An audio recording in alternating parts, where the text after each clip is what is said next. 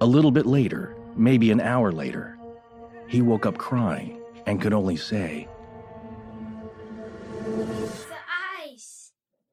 I hate that story, but it happened. I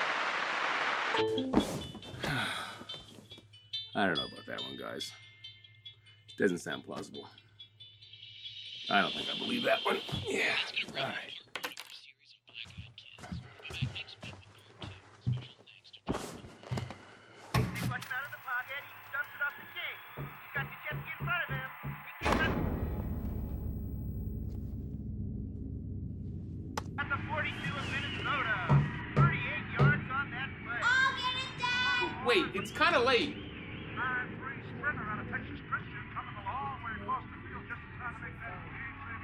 Sure. Yep, that's 50 miles. Jake, who was that? Jake! Jake! Father. No, Jake! This week's episode of Astonishing Legends is brought to you by Blue Apron, The Great Courses Plus, eHarmony, Movement Watches, and our contributors at patreon.com. Halloween has come and gone, friends. And with Thanksgiving barely out of the gate, the Christmas ads are already spilling out of our smartphones, laptops, and TVs. There's a time for that, we suppose.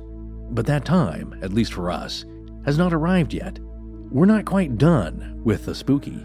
After all, it's still fall, and we have a few more things to touch on before we put the legend of the Black Eyed Kids to bed.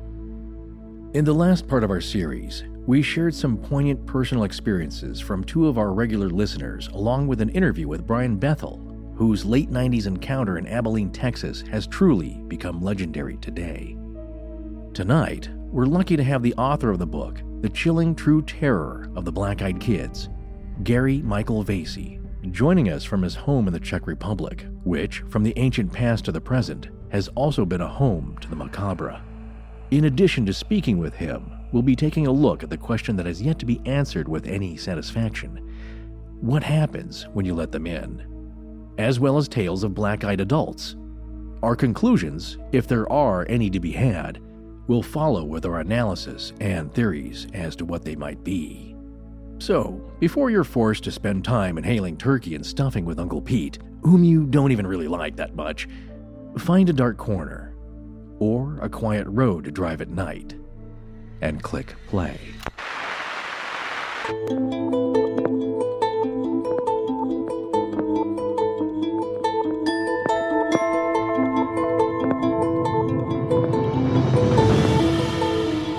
Welcome back to Astonishing Legends. I'm Scott Philbrook, and this is Forrest Burgess. Perhaps we shall never discover what the black eyed children truly are or what they represent, but by all appearances, they are here to stay. Author David Weatherly from his book, The Black Eyed Children. Join us tonight for the final part of our series on black eyed kids, presented for your listening pleasure in stereo.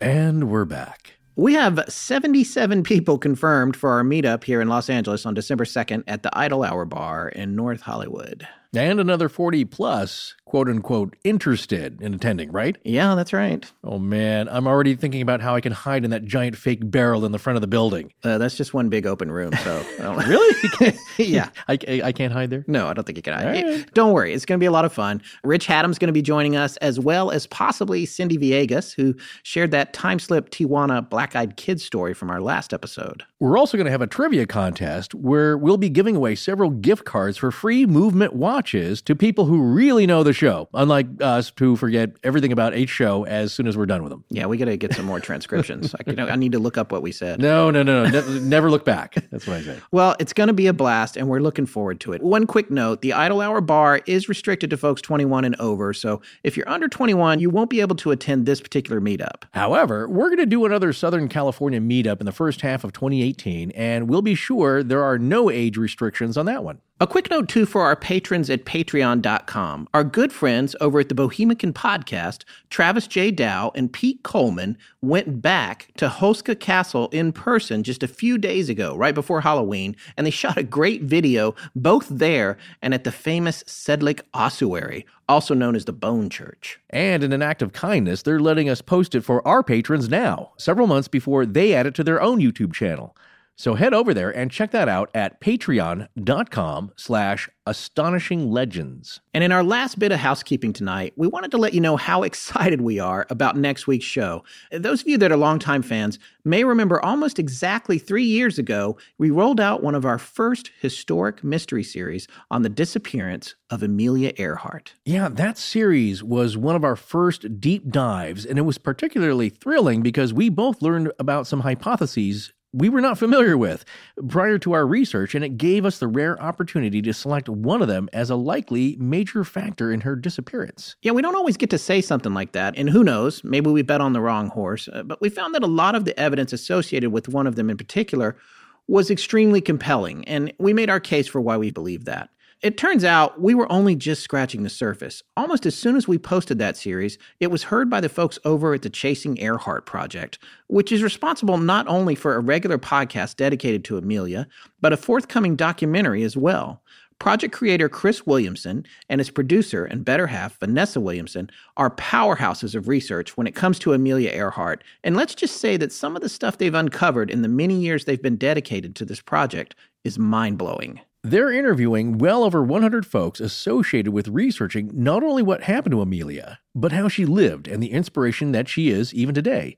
And we're fortunate to have been invited to sit on a panel with some of those experts in her hometown of Atchison, Kansas in July of 2018 that will be focused on her life, times, and vanishing. More details on that next week, but for now, if you need a refresher course on the big picture of her disappearance, find our old shows and listen to our series on her, which is in episodes 4 and 5. Then next week, you'll be all set for our super fascinating in studio interview with Chris that goes deep on not only some of the existing theories about her disappearance, but also reveals some startling new ones that they've uncovered at Chasing Earhart. Oh, and yes, we will talk about the picture from the History Channel special, Amelia Earhart, The Lost Evidence. There's so much more to that photo than you think. Boy, I'll say. But wow, episode four, you sure you really want to do that? It's like watching the first two episodes of Seinfeld or The Simpsons. You know, really rough. We weren't as tight as we are now, if you can call a three hour episode tight, but the info was solid, man. Very well, then. So, tonight we're taking our last looks at the Black Eyed Children. And one of the things we decided to start out with was an interview we did with author Gary Michael Vasey. He wrote a book called The Chilling True Terror of the Black Eyed Kids, which we've mentioned a few times before. Actually, he's very prolific. He's written dozens of books on all kinds of paranormal topics. You'll hear him say in the interview, it's, a, it's around 35 or 36 books, I think. so it's, it's a lot of work. Some of them are shorter work, but they're ebooks, and it's fun stuff to read if you can get your hands on it. He's almost a polymath because he's a musician and he puts out uh, recorded tracks of his own music. Too. Yes, in addition to writing software for commodities brokers. Yeah, he, he does about 10 things more than I do. and I think he has a doctorate in geology. Oh, he does. You'll hear him talk about it, but there's a doctorate in there somewhere. So Well, when you when you hear the interview, he just sounds like he can do all those things in yes, his sleep. Yeah. Yes. Yet another guy on the show who's smarter than both of us. So Uh, combined and plus 10 more people. Here's the thing we wanted to get his perspective because, like David Weatherly and others who are experts on the topic of black eyed kids, he has collected a ton of stories about them. And uh, th- it's been the, his book that we've been reading a lot of those experiences from, and actually are going to share a few more from tonight. And in addition to that, he has had some really strange personal experiences too. One of the questions that Forrest had me put to him during our interview was Had he experienced anything unusual lately? And he tells a really fun little uh, three minute story there that we had Ryan add some sound design to. So we hope you'll enjoy that story. Yeah, talk about stranger on a train. Well, let's get to it. I'm Gary Vasey. I, I write under the name G. Michael Vasey because I write strange books about ghosts and magic and the occult and supernatural. And I wanted at one time to keep my professional life separate from my writing life. Of course, these days Google sort of uh, busted me, so everybody knows who I really am, uh, despite my best efforts to remain anonymous. I, I do write under a couple of other names, Sam White, and a couple of other names for various types of books.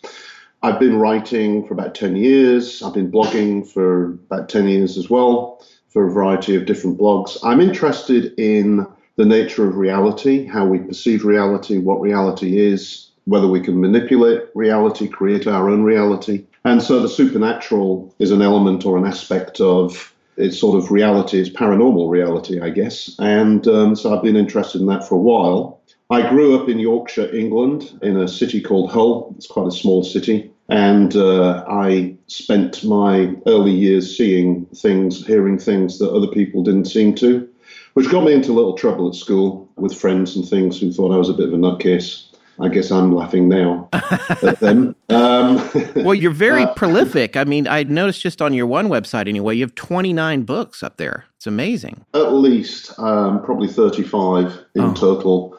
A lot of them though, are very short, you know. I mean, um, this year I've been quite busy with some personal issues and bits and pieces, and um, just haven't had the time really to put some long books together. So I've been issuing a whole series of short books and uh, just stitched them all together as a sort of super bumper compilation in uh, paperback and Kindle format. I'm working on another book right now, but um, not making a lot of progress at the moment. I'm researching the sort of old hag, the sleep paralysis. Uh, yes, we've done episodes on that. Not specifically the old hag, but it was a prominent part of a show we did a while back. Actually, it's a fascinating yeah. thing. That's great. Yeah, I think that's a great example of where reality um, the sort of border of, of reality and uh, what's going on in our minds. And um, people like to say it's just sleep paralysis and it's not real. Well, I had an experience on a train to Germany that I wrote about on my uh, website. And I swear it was real because I could still see the thing after I woke up. You definitely seem to be more aware of these kinds of things happening in your life than a lot of people are. Like I say, I grew up. We had a little poltergeist outbreak in my house, and um, I couldn't sleep without lights on for a long, long time. Oh my gosh! I still leave the lights on sometimes. I mean, I'm not frightened anymore, but uh, I can be shocked. I can jump just like everybody else. Do you have siblings? Uh, I do. I have two younger brothers. One of them certainly shared in an experience with me when we were kids. I woke up one night in a shared bedroom, and um, my father was quite a handyman. He'd built a whole bunch of wardrobes, cupboards with a desk in the middle. And I woke up and saw this ghostly white figure sitting at the desk with a quill and ink, a cavalier's hat, and screamed the house down. And my brother woke up and saw it float out the window. So, you know, he did share in a little bit of my um, interesting experiences. But to my knowledge, I'm the only one that, that has these experiences. My father did. My father was also sensitive, saw things. Um, he helped me when he was alive a little bit especially when, when I was growing up. But as I say, I grew up with this stuff, and I eventually decided that uh, you got to confront your fear. So I, um, it's an interesting story. I decided to join a school of occult science. It's kind of like you know Harry Potter esque school of wizardry, but a real one in the UK. And I did a, a five year course of meditation around Kabbalah and magic and stuff like this. A lot of meditation and visualization. At the end of that course, you know, I, I came to some conclusions about uh, myself, my fears, my paranoias, what was going on inside of me. I, I, came to know myself a little better, which is the whole point of magic, believe it or not, is to know yourself. And um, that's where the first book came from because somebody said to me in the school, you know, why don't you write a book about your experiences? So I sat down and I wrote a book. I think it came out back into 2005 called Inner Journeys Explorations of the Soul. And it kind of describes my growing up with ghosts and poltergeists and strange activities and being, you know, laughed at at school for talking about this stuff and going on geology field trips and drawing circles around my bed in soap because I was scared of, of what was in the room and trying to protect myself. And then sort of growing up, getting married and having kids and all the usual stuff you do, getting on with the career, and then coming back to it, going to the school, meditating, and uh, sort of coming to some conclusions about how we create our own our own realities and um, things that I was seeing. I was I, I always say I was lit up like a Christmas tree on the other side. So no wonder people were or, or entities were giving me some issues because they could see me and they could see the fear and that's what they live on you know they live on the fear we have a guest on the show frequently his name's richard hatem he's a screenwriter and he wrote the screenplay for the adaptation of the mothman prophecies Mm-hmm. And he's a good friend of the show. And he wrote a, a, line in that movie that I always think about as a dialogue line. It's real simple, but it's just you noticed them and they noticed that you noticed them. Yes. It's that kind of thing. It sounds like you're talking about that. y- It is, yes. And so these days, I don't allow myself to notice them, and they don't notice me usually. So, you know, even though I write about this stuff and, uh, you know, get people to submit stories and tell me their experiences and collect all of these experiences, touch wood anyway, so far. Before you got involved in this, what was your day job and your uh, your work before? And are you still doing that? I'm still doing it. My partner in Houston, Texas, I lived in Texas for 20 years, and um, I, I'm in uh, commodities, basically, commodity trading, risk management. We're analysts. We run a small firm of analysts looking at software solutions and solutions in general to some of the business issues in commodity markets. And I've been doing that for about 17 years already. And prior to that, I'm trained PhD geologist. So I continue to do that. That's where my main income comes from. This is sort of a hobby um, on the side that I have some fond hopes might help me through retirement eventually, but you never know. So, what brought you to the Czech Republic? Usual, you know, I fell in love with a woman and um, I, I moved from Texas to the Czech Republic. Uh, she and I are now no longer. Um, Oh, I only have a 10 year daughter, and uh, obviously I wanted to be with her. And I have um, I have become quite familiar with the Czech country and, and kind of like it here. But I, do, I, I am missing the US at the moment. I mean, I'm British, but I spent 20 years in Texas. Sure, And I do have the passport, and I do pay the, I do file my IRS tax returns every year. sure. And I do holiday in Florida and visit my. I have three adult sons in Texas, but I haven't been for a while, and I'm, I'm missing it badly. You're a man of the world. It seems like. I, I do have a book out on the Czech Republic, the most haunted country in the world? Question mark. Oh, Um, great. and I, I do collect stories of the Czech Republic, Others. Well, I, I hope to get there in person someday. What I'd like to talk to you about today is what our current series is about. I know you have a lot of knowledge in a lot of different areas, but I wanted specifically to focus a little bit on the black eyed kids or black eyed children phenomenon. And uh, I know you had a book out on it, which I have read. My co host and I both had come up with a couple of questions that I wanted to ask you about, if that's okay with you. Absolutely, go ahead. We're going to just dive right into some of the logistics, the mechanics of Black Eyed Kids. With your permission, thank you for giving that to us. We read some of the accounts that came in to hmm. our listeners in part one of this series. And it's such a privilege to have you actually on the show. So thank you again for that. My pleasure. I guess I just want to talk about why do you think that these beings, why do you think their eyes are black? What do you think that's about? Yeah, well, that's a good one. If you look at sort of the mythology of demons and demonic creatures and fairy tale myth and legend, what you find is that black eyes are a fairly common phenomena, right? So, for example, I guess uh, in North America, there's a thing called Otkon, which is a dark power that could take over children and mate with women who would then give birth to pale coloured, pale skinned, limpid, sort of black eyed kids that were fairly evil. So We mentioned it in- them, and uh, you haven't heard it because it hasn't posted yet as of this interview, but we actually did mention them in part one of this series. Uh, and then there's the the Acheri, or, or however that's pronounced, which are the hill fairies that have black eyes as well. So I think it, wherever you go in the world, if you look at myth and legend, demonic entities, or the boogeymen, probably is a better way to describe it. They usually have black eyes, or are said to have black eyes. And I think if you even look at sort of like Hollywood movies, um, they always try to denote demonic possession and stuff like that with black eyes it's become like the marker for something's not quite right with this person. They have black eyes. It's a marker of possession. It's a marker of something evil. And the interesting thing is, if you've read the first book that I, I, I think that's the one you're alluding to, I quote a lady who wrote the book called Eyes of a Sociopath. And she writes about her husband in a fit of rage. And this is not a supernatural paranormal book. This is a book about her relationship with her husband and, and sort of the psychology of anger. And she describes how her husband, when he got into a fit of rage, his eyes would turn black.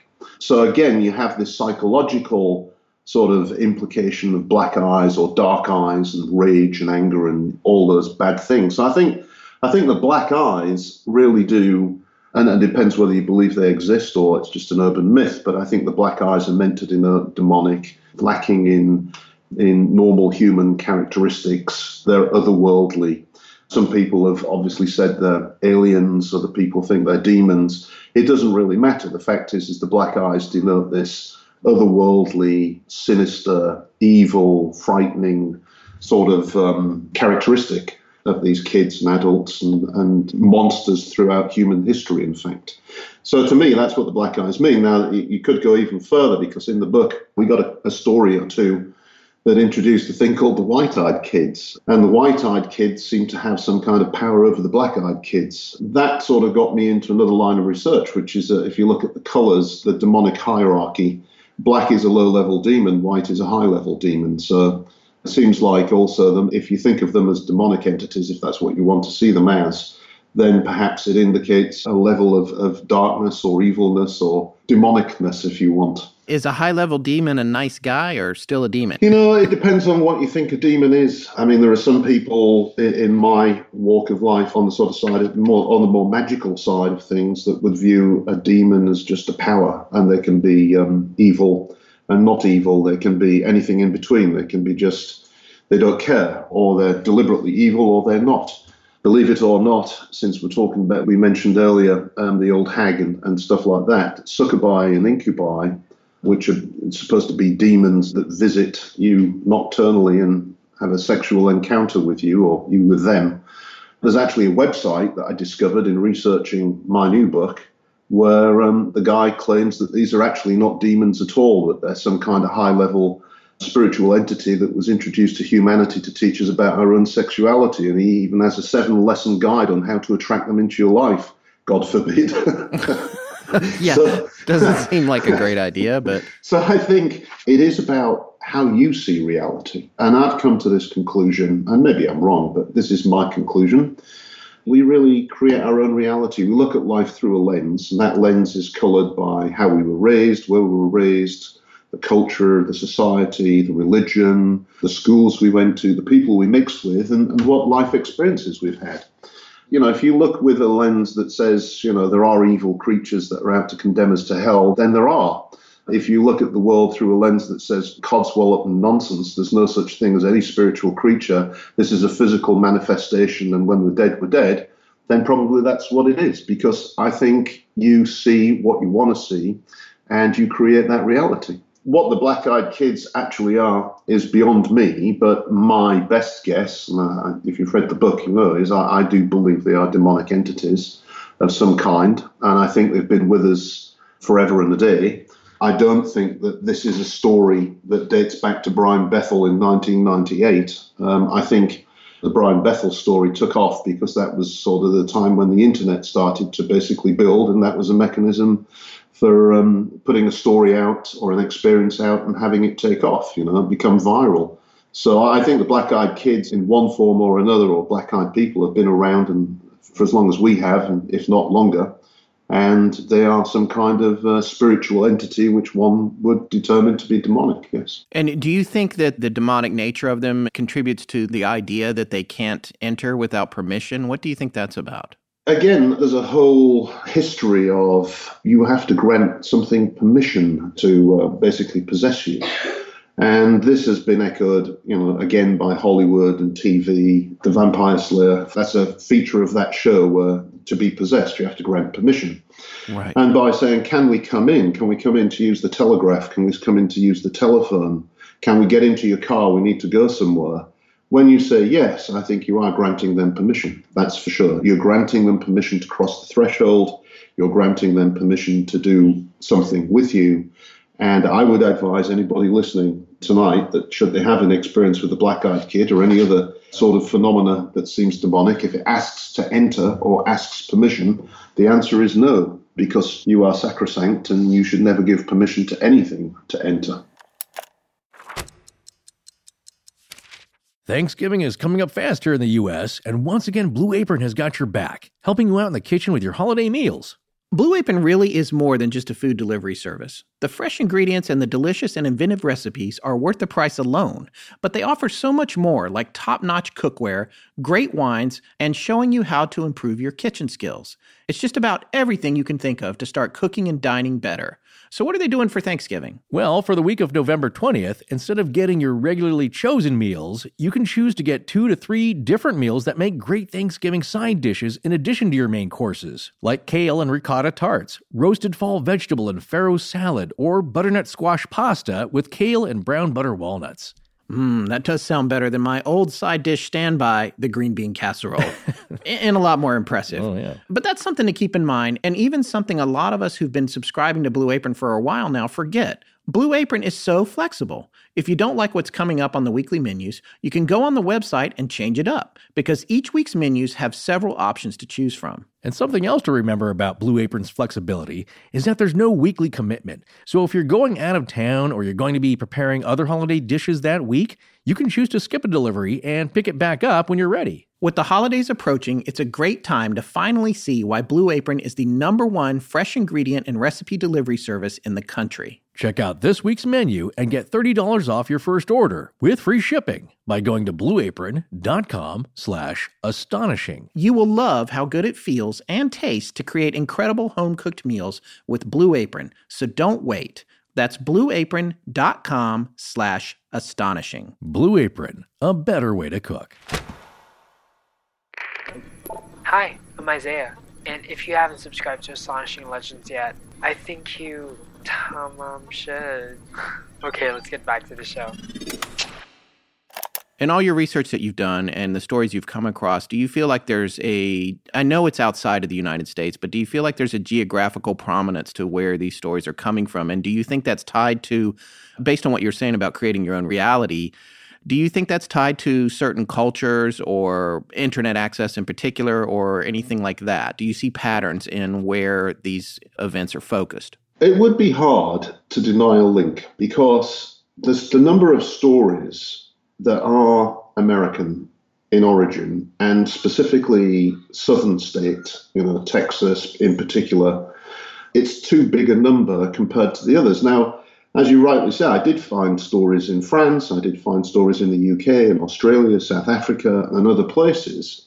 But the stories there would often have some element that was a little different, a little out of character with the Black Eyed Kid story, the sort of modus operandi that you see in these stories.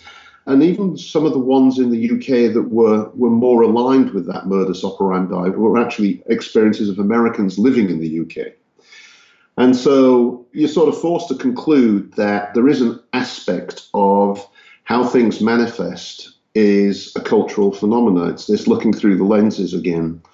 And I, do think that this sort of traditional BEK story, Kids on the Doorstep, is a, a, a culturally and American sort of story.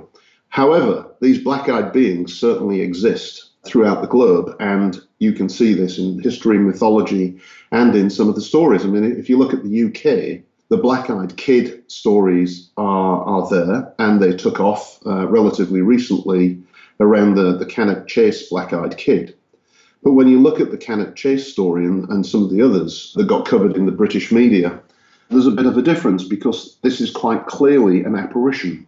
This is not a physical child showing up on the doorstep. This is the apparition of a black eyed child in a forest. However, some of the same elements exist a state of absolute fear, as if in threat of losing your very soul. The black eyes, obviously. The wanting help, wanting assistance, asking permission to do something. So elements of the story are there, but the story has some major differences. And that's what I, I thought I saw anyway. I'm only too aware I'm looking through my own lens, but that's what I thought I saw. And if you read the stories, you know, I wonder if did you come to the same sort of conclusion that I did? Because plainly, there are some differences in, in that modus operandi. Yeah, I mean, in looking at the book and reading a lot of the stories, it did seem, you know, there was common ground because we also solicited our listeners for stories in, um, Yeah. in an episode leading up to this series. And we didn't know how many we'd get. We only did it a week before we did part one of this series, but four or five came in, and Yep. a couple of them are really frightening. I think it's interesting what you're saying about the lens and how people experience, and maybe the experiencer is having some sort of influence over how the event plays out. Yep, that's very much how I see it. And of course, not only do you have the black eyed kids, but you have the black eyed people, uh, the adults. And a lot of times, the black eyed people are sort of transients. And several stories, I, I put out two books and a compilation of them. So in the second book, there's a whole bunch more stories that were submitted later that didn't get in the first book. And I can't recall which book the stories are in, but I recall that uh, Walmart seemed to be a, a particular Yes. location to have run-ins with black-eyed kids and black-eyed people, which I thought was pretty bizarre. You know, if you want a black-eyed kid experience, then maybe Walmart is a place to try because it seems a, a high proportion of some of these incidents experiences took place in a Walmart sort of scenario. I recall one of the stories where the person was walking down the street, noticed this uh, transient person, and started to give them a, a wide berth. And um, the person spoke to them, calling them by their first name. And you can imagine you're walking down the street, minding your own business, you see a homeless, what looks to be a homeless person. For one reason or another, you decide to cross the road or something, and, and that person says, Hey, Gary. You're right. That was the Michaela story, right? I believe it was. Yeah. Yeah. And then you see they have black eyes, even worse. So Yeah. I think, again, this Walmart connection is interesting and worthy of more explanation and exploration because uh, I would say 30% of the stories were set somewhere around Walmart. well, with regard to the stories, let me ask you this question. I think there's no doubt that some of these are definitely fictional writings by amateur writers who are participating in the NoSleep community and creepypasta, which we talked about on part one and that sort of thing. Do you have a sense of how, when things come into you, obviously you're getting a lot of submissions at your different websites because you have the books and everything. Do you get a sense for when it feels like somebody is has made something up versus a real story? How do you know what seems real and what doesn't? Unfortunately, there's not really any way to tell. I mean, some of the stories sound so outlandish and ridiculous that we don't publish them, obviously, because they just seem. But having had my own experiences, I can tell you that many of them were ridiculous and outlandish, and no one would believe them. So it's a really tough call. Um, you're getting submissions, you don't know um, who the person is, what kind of mental health they're in. But on the other hand, I'm collecting the stories, and the stories themselves are of interest, whether they are absolute truth, total fiction, or something in the middle. And I think a lot of the time you're looking at something in the middle because, as we all know, memory is a peculiar thing. You have an experience and then you re- try to recall it, and you can embellish it in certain ways subconsciously without even knowing that you're doing it. Um, Sure. I think anybody who deals with crime scenes and things like this knows this is a fact. I, I always think all stories are kind of half truth, half embellishment by the person. And again, I think it speaks to the lens and the psychology of the person. But all of these stories are interesting because at some level, unless it's an out and out fiction piece written, as you say, for Reddit, there's some core experience that took place there that is part of the human experience. And it's an interesting phenomenon. It's part of reality that we live in. So I can't, you know, unfortunately, I hate to disappoint your listeners and my readers, but I can't guarantee that all the stories are true. Sure. There's no way to do that. Even if I met the person and interviewed them, I still can't guarantee that their experience was real. But we do try to filter out the the more obvious or, or far fetched ones. But again, as I said, some of my experiences you would consider to be very far fetched. Um, so how do you know? You just don't. The thing is, is that this is obviously a, a phenomena that a lot of people have experienced and are still experiencing, and the, the question is why. Have you heard of any stories of anyone actually having a physical struggle with one of these beings? It seems like in all these stories, they're No. you know they're at, they're asking to come in, they're knocking on the door, you No. let them in or you don't, but no nothing, no physical contact. I mean, no, part of the modus operandi, if you want, is that these kids or, or even adults are sort of docile. They're not physically threatening. They don't resort to violence. They don't threaten violence. Their very presence is enough to cause the fear of God. And people at first don't know what to do with this feeling of fear, that this terrified feeling that they have. They don't know why they feel so terrified. It's only later when they notice the black eyes that they can place that feeling of fear. But they, they basically stand there. They're small kids. They're fairly hypnotic, calm, repetitive voice. They kind of speak in, in a strange, old fashioned English. Uh, one of the stories asking to use the telegraph Yes. uh, rather than telephone. They don't get excited. It must be very terrifying to confront this. And they have an e- effect on electrical items. So there's electrical disturbances. Sometimes there's a, a loss of time element to the story. They lost five minutes of time, woke up a bit later in a different sort of scenario. So, you know, did they let them in and something happened to them and that memory's been erased? Um, possibility. There are also very few stories of actual people who let them in, and uh, the one or two that there are are very disturbing. In the one instance, I think um, the couple let the kids in, and um, there were animal behavior, electrical disturbances. Um, I think one of the pets was found dead, another pet ran off. And the husband started having all, all kinds of medical problems, and then the wife did. And in another example, a neighboring family completely disappeared. When you think that you know 90,000 American people are missing at any particular point in time, you do wonder whether some of these people that go missing are related to this kind of phenomena or not. Can't prove it. With so many experiences, with so many incidents, how come so few people actually say we let them in? Yeah with regard to the adults and the appearance of older people with black eyes, do you think that there's a connection between the black-eyed kids and the phenomenon of men in black, or what, or you know, shadow people? Do you think that all of that stuff works together, or do you think that those are separate? I think I think they're separate and different phenomena. I think okay. shadow people are different, and the men in black, I think, are different. I, I think these black-eyed kids, black-eyed adults, are a, a separate phenomena. Now, it's interesting because I also write a, a column, Paranormal Corner, for a, a, magazine called The Western Magazine, which is written by a publisher of Western novels, would you believe? Okay. I just wrote an article recently about the Highgate vampire, which I know is off topic. But I then wrote a piece for The Westerner just last night, and um, I think it's kind of relevant because I was looking at the Highgate Vampire, which I think is an urban legend. I mean, basically, Highgate Cemetery is a horrific place. Uh, just exactly imagine a London Victorian cemetery to be, especially in the late 1960s, 70s, when it was overgrown and, and tombs were open and there was young kids running around with graffiti and vandalism and all this kind of stuff. And then one guy claimed that he'd seen an apparition and he wrote into the local newspaper and he asked in his letter, Has anybody else seen anything? And a whole bunch of responses came in, and the local newspaper ran it. And then some other guy suddenly decided to enter the scene. And he says, Well, yeah, this is a Romanian, a royal Romanian that was brought here in the 17th, 18th century. He was buried in Highgate, and satanic activities woken him up, and he's a vampire. And he took all the elements out of the famous, you know, Stoker novel. Sure. And very obviously so, right? But before you knew it, this hit the national media. Then they were both interviewed on the TV. There was uh, hundreds of people showed up at the cemetery with armed with holy water and wooden stakes and goodness knows what, for police. There was mass hysteria.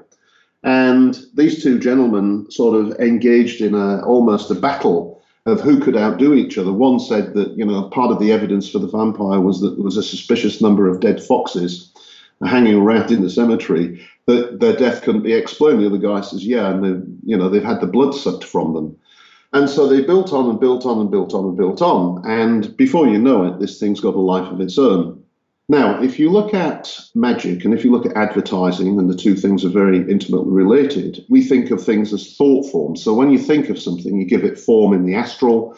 And if you think about it and imagine it long enough and hard enough, it can manifest itself in the physical plane. That's the, the whole idea of magic, and that's how the advertisers also, you know, get you to buy things. They get you to manifest something. And there's also this concept of sort of like a group thought form, which is if you get a thousand people all thinking about the same thing at the same time, then it becomes an even more powerful thought form and its manifestation into reality happens faster.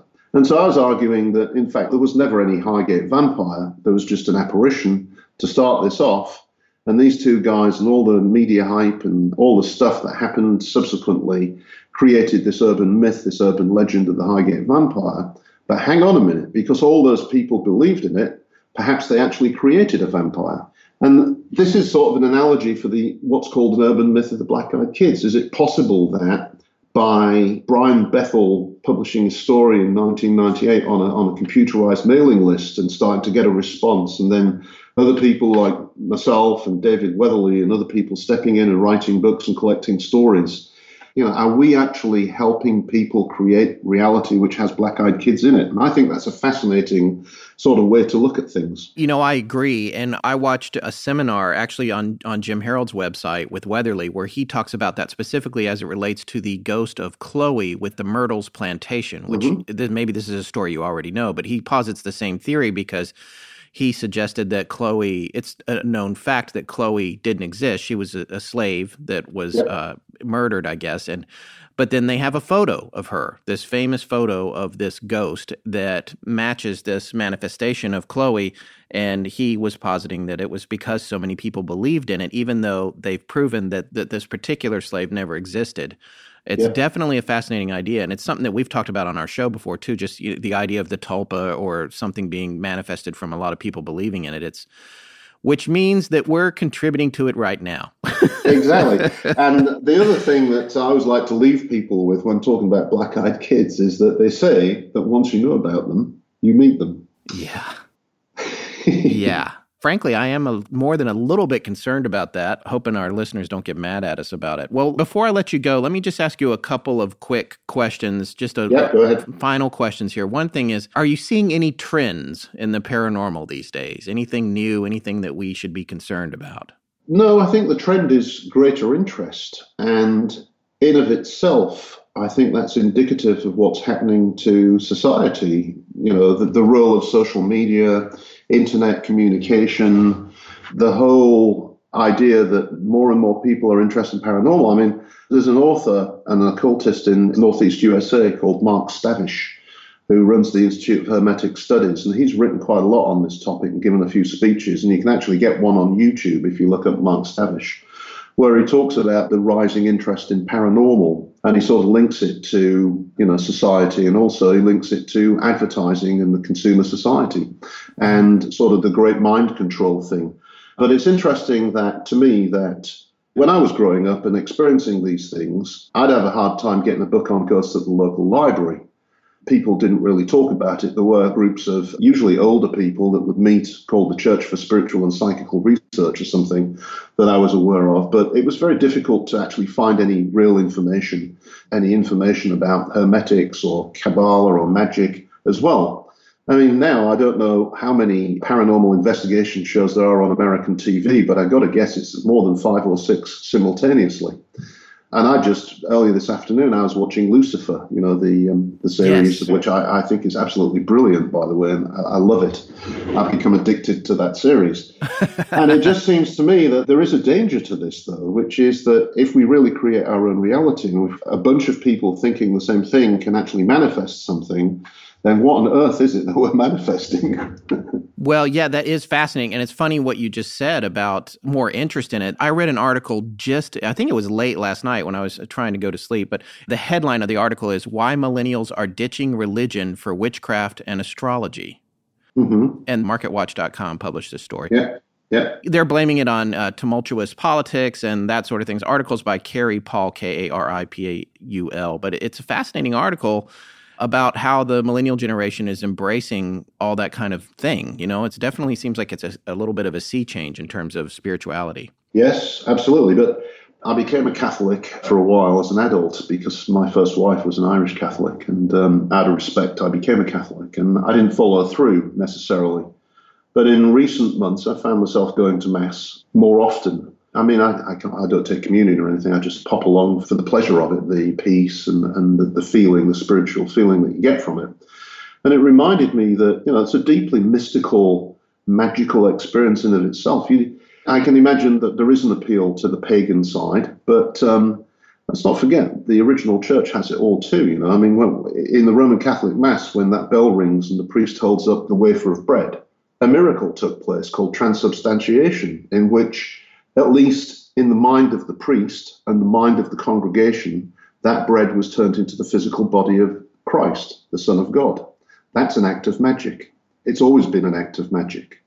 And it doesn't worry me that people explore their spirituality, but it worries me that people, that the traditional church has somehow lost its way, offering that magical, spiritual, esoteric view of the world. Yeah. Do you follow what I'm trying to say? Absolutely. It is magic too, you know. It, it is a magical, spiritual, highly energetic thing, and you, you know, prayer is, you know, I'm, I'm not on a bend here to convert anybody. Pray to what, whoever, and whatever you want, but prayer is a phenomenally powerful tool in the human kit bag to get through life. As is visualization. Prayer and visualization are interrelated, and What do the top athletic coaches get paid for? They get paid for helping their athletes visualize their performance improvement, i.e., they pray to perform. Yeah, I think that's a really valid point. Well, Yeah. I'm going to let you go, but I did have one last question for you. Uh, what is the latest strange thing that's happened to you personally? Well, the latest uh, was that on the train, and um, I was quite shocked and surprised because nothing much has happened to me in a long, long time. You know, living in Central Europe, I had a presentation to make in Frankfurt, and so I thought, well, you know, flying from here to Frankfurt's like 50 minutes. It's like going, well, Houston, Dallas, or something like that. So I thought, well, I'm sick and tired of waiting two hours at the airport and going through security. I'll take the overnight train. I'll get a sleeper. So I, I got a sleeper on the train there and back. And I was really looking forward to this. You know, first class sleeper. I got on this train in Vienna, beautiful bed and all the kit bag of all the stuff, you know, the slippers, breakfast on a tray in the morning. God, Um, sounds great. really- yeah, it was really, really great. Yeah. So I thought, well, it's 11 o'clock, you know, we'll be arriving around 6. I think I'll just jump straight into the sack. So I got into bed and, and um, I fell asleep, rocked by the train. And um, at some point, I became aware that there was a heaviness on, on my feet, you know, and I tried to move and I couldn't move. And I opened my eyes and I saw the cloud of smoke that had eyes and a, and a face drift over to me. I was terrified, I'll admit, I was terrified. I was trying to scream. I could hear the people in the carriage next door laughing and joking. I could hear the sound of the train. I could see this thing inspecting me like a cold piece of meat on a slab. I can't move, I can't scream, I can't speak. And then something happened, the train jolted or something, and I was out of it. But that smoky face thing simply went up into the luggage rack, sat there for a little while. I mean, I could feel the coldness, and my hairs on the back of my head were sticking up. So I, I took a walk. I mean, I went and chatted to people, used the bathroom on the train, bought myself a beer, anything to take my mind off this thing. I went back to the carriage, and yeah, it seemed to be okay. So I got back into bed, and lo and behold, the same thing happened again. And so two times in one night I had this experience, and both times I saw the entity long after I was wide awake and in some form of sleep paralysis. And, and again, I really don't know that sleep paralysis answers all the questions for this sort of experience. I really don't. Wow. Gary, I cannot thank you enough for coming on the show. You've been a great guest. I would love to have you back on in the future if you're up for it. My pleasure. Anytime, uh, just drop me an email. I mean, I'm, I'm always ready. I, I love talking about this stuff. Well, let's call him back right now. I, have, I have a bunch more questions. I, you know, helped with some of the questions, but I, I wasn't there for the interview. But I thought it was uh, well-rounded. Talked about all the major points of this phenomenon, let's say, and legend, but still not enough for a lot of people. They, they, Yeah. you can make these points, and they'll just keep reiterating, like, "Well, I think it's this. It's, It's all made up. B." Brian Yeah, Bethel. It's, it's all made up. it's from the internet. Creepypasta. Blah blah blah. That's it. Yeah. And What's your well, next show about? yeah. What's the next show? so he does cover a lot of the things that people say, but again, this is very personal. I think, like his train story, it was meant for him or it sought him out. Other people on the train didn't see this. apparently. Yeah. Well, if they did, they didn't say. Well, he was in his room alone, and there was a component of it that was predatory. And we obviously have a lot of people that listen to the show from all age groups, so I'm just going to say that it was an uncomfortable feeling for him in Yeah. terms of this thing. And when he said it was looking him over like a piece of meat on a slab, what he meant was that it felt like a predatory being. Yeah, and that- let's just say it wanted to get closer to him. Well, yes, if any of you out there know what an incubus or succubus is, is they are out to gather your energy. And it sounds to some it might sound, ooh, that sounds exciting. In most of the cases, it sounds pleasurable, but not. Yeah, Because what they're after is your energy. yeah, But what's so interesting about this is that he's in a public place essentially. He's on public transportation. yeah, And yeah. it happens. Well, and that goes back to what we talked about back when we were doing the Mothman series and the idea of ley lines and routes that are traveled and hotels and places where lots of people come and go from. Yeah.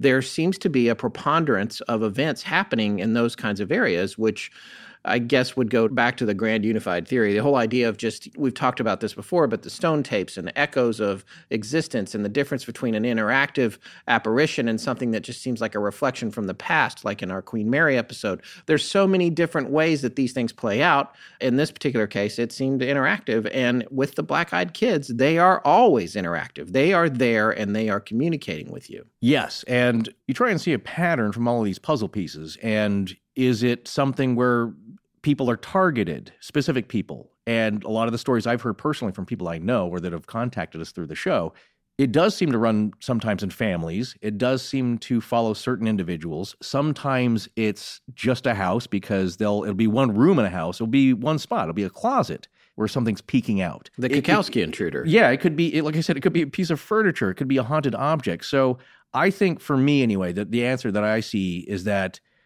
it's a multitude of places and answers and, factors. scenarios. And and Gary said his in his own family that his father had had experiences. Right, that might make did, him- his yeah. brother, and, and that's something we find consistently too. That, like you said, it, Right. it appears to have a genetic component to a It- certain it- extent. I think in some cases it does. That's why there's no one single pattern, which is disconcerting also to people because they want to see a pattern because patterns can be avoided.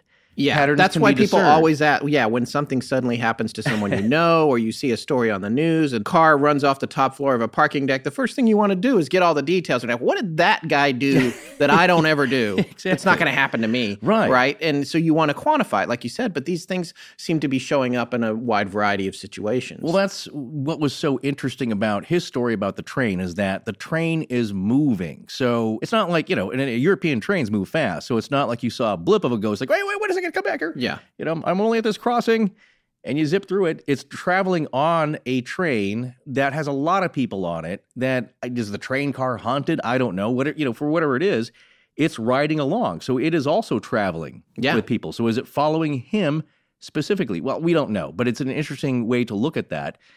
Also, it's like you said about finding a pattern and what's disconcerting. It's funny. I, I have a couple of uh, survival books. One's uh, the SAS survival book, and and uh, John Wiseman, I think, wrote it uh, who is an instructor and says that, well, what's the safest place on a plane to avoid injury or death in a large commuter plane crash? And he says, well, often if you sit in the very back, a lot of times the tail cone breaks off.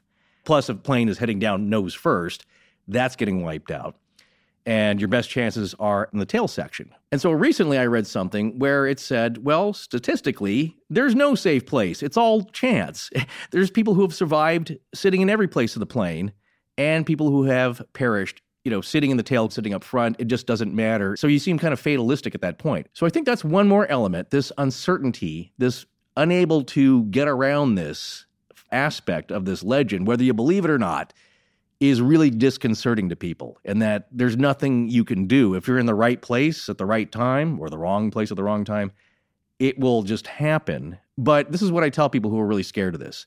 I don't blame them for being really scared of this, is that this is still extremely rare, these Yes. occurrences. Yeah. I think anecdotally, just we'll have to see because after we did the Shadow People episode, we had a lot of people that still contact us with shadow people experiences, which are not all just hypnagogic waking or, or falling asleep kind of experiences or dreamlike experiences of paralysis or recurrent isolated sleep paralysis. These are, I woke up and this thing's still there. And I know I'm awake because I didn't like fall back asleep and wake up again. Right, which is what Gary said too. Exactly. So Yeah. that my point is that those stories have continued to keep rolling into us, and I think this will happen as well as the years go on and we keep doing the show. But what I'm saying to people who are really frightened of this, it's probably nothing will ever happen to you.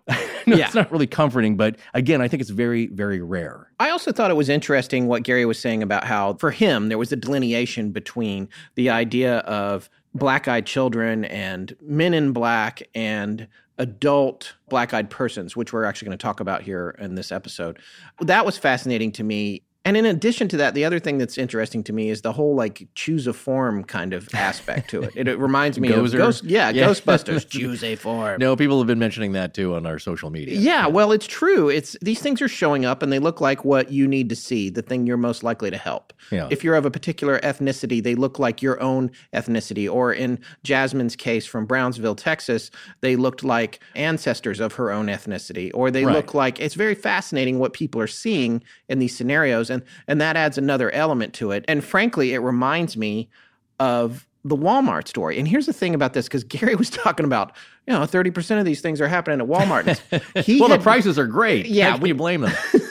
the thing he had no idea of was that just a few hours before I interviewed him, we had gotten an email from listeners in Canada, a group of siblings that had a story that was pretty freaky to me, and it all took place in a Walmart parking lot.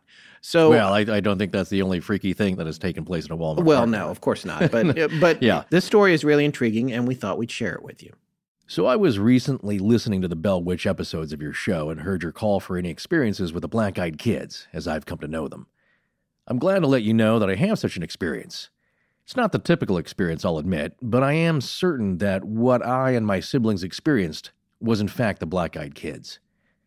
For starters, it must be known that I live in southern Ontario, Canada, in the more rural parts surrounded by cornfields. I'm a proud member of the Ojibwe Nation.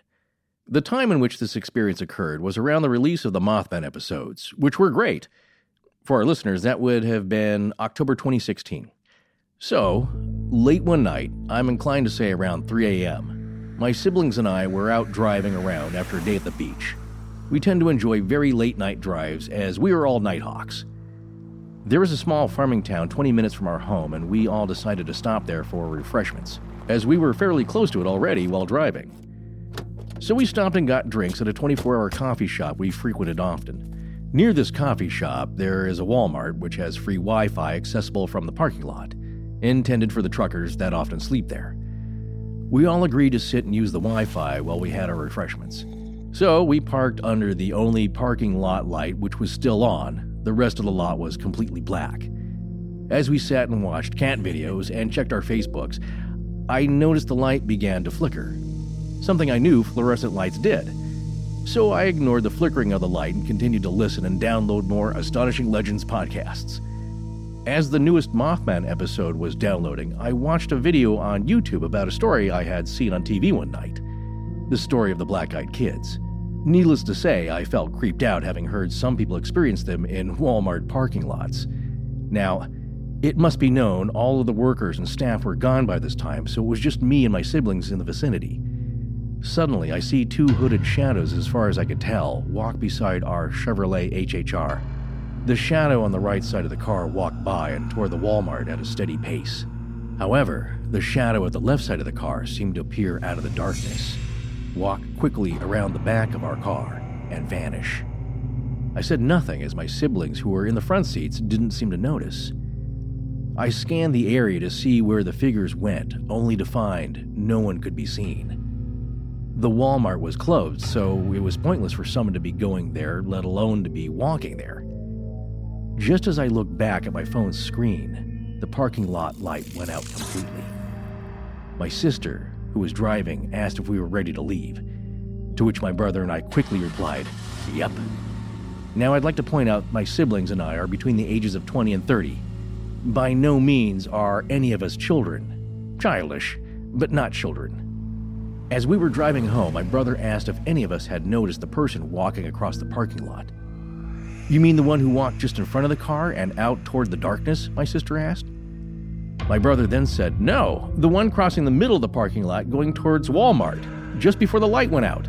Yeah, that's when we seen them, both me and my sister replied.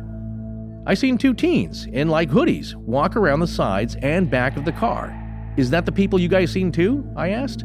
Yeah, exactly, was the last thing said amongst my siblings until we got home. It was very clear we had all witnessed the same beings, but at different spots, all at the same time.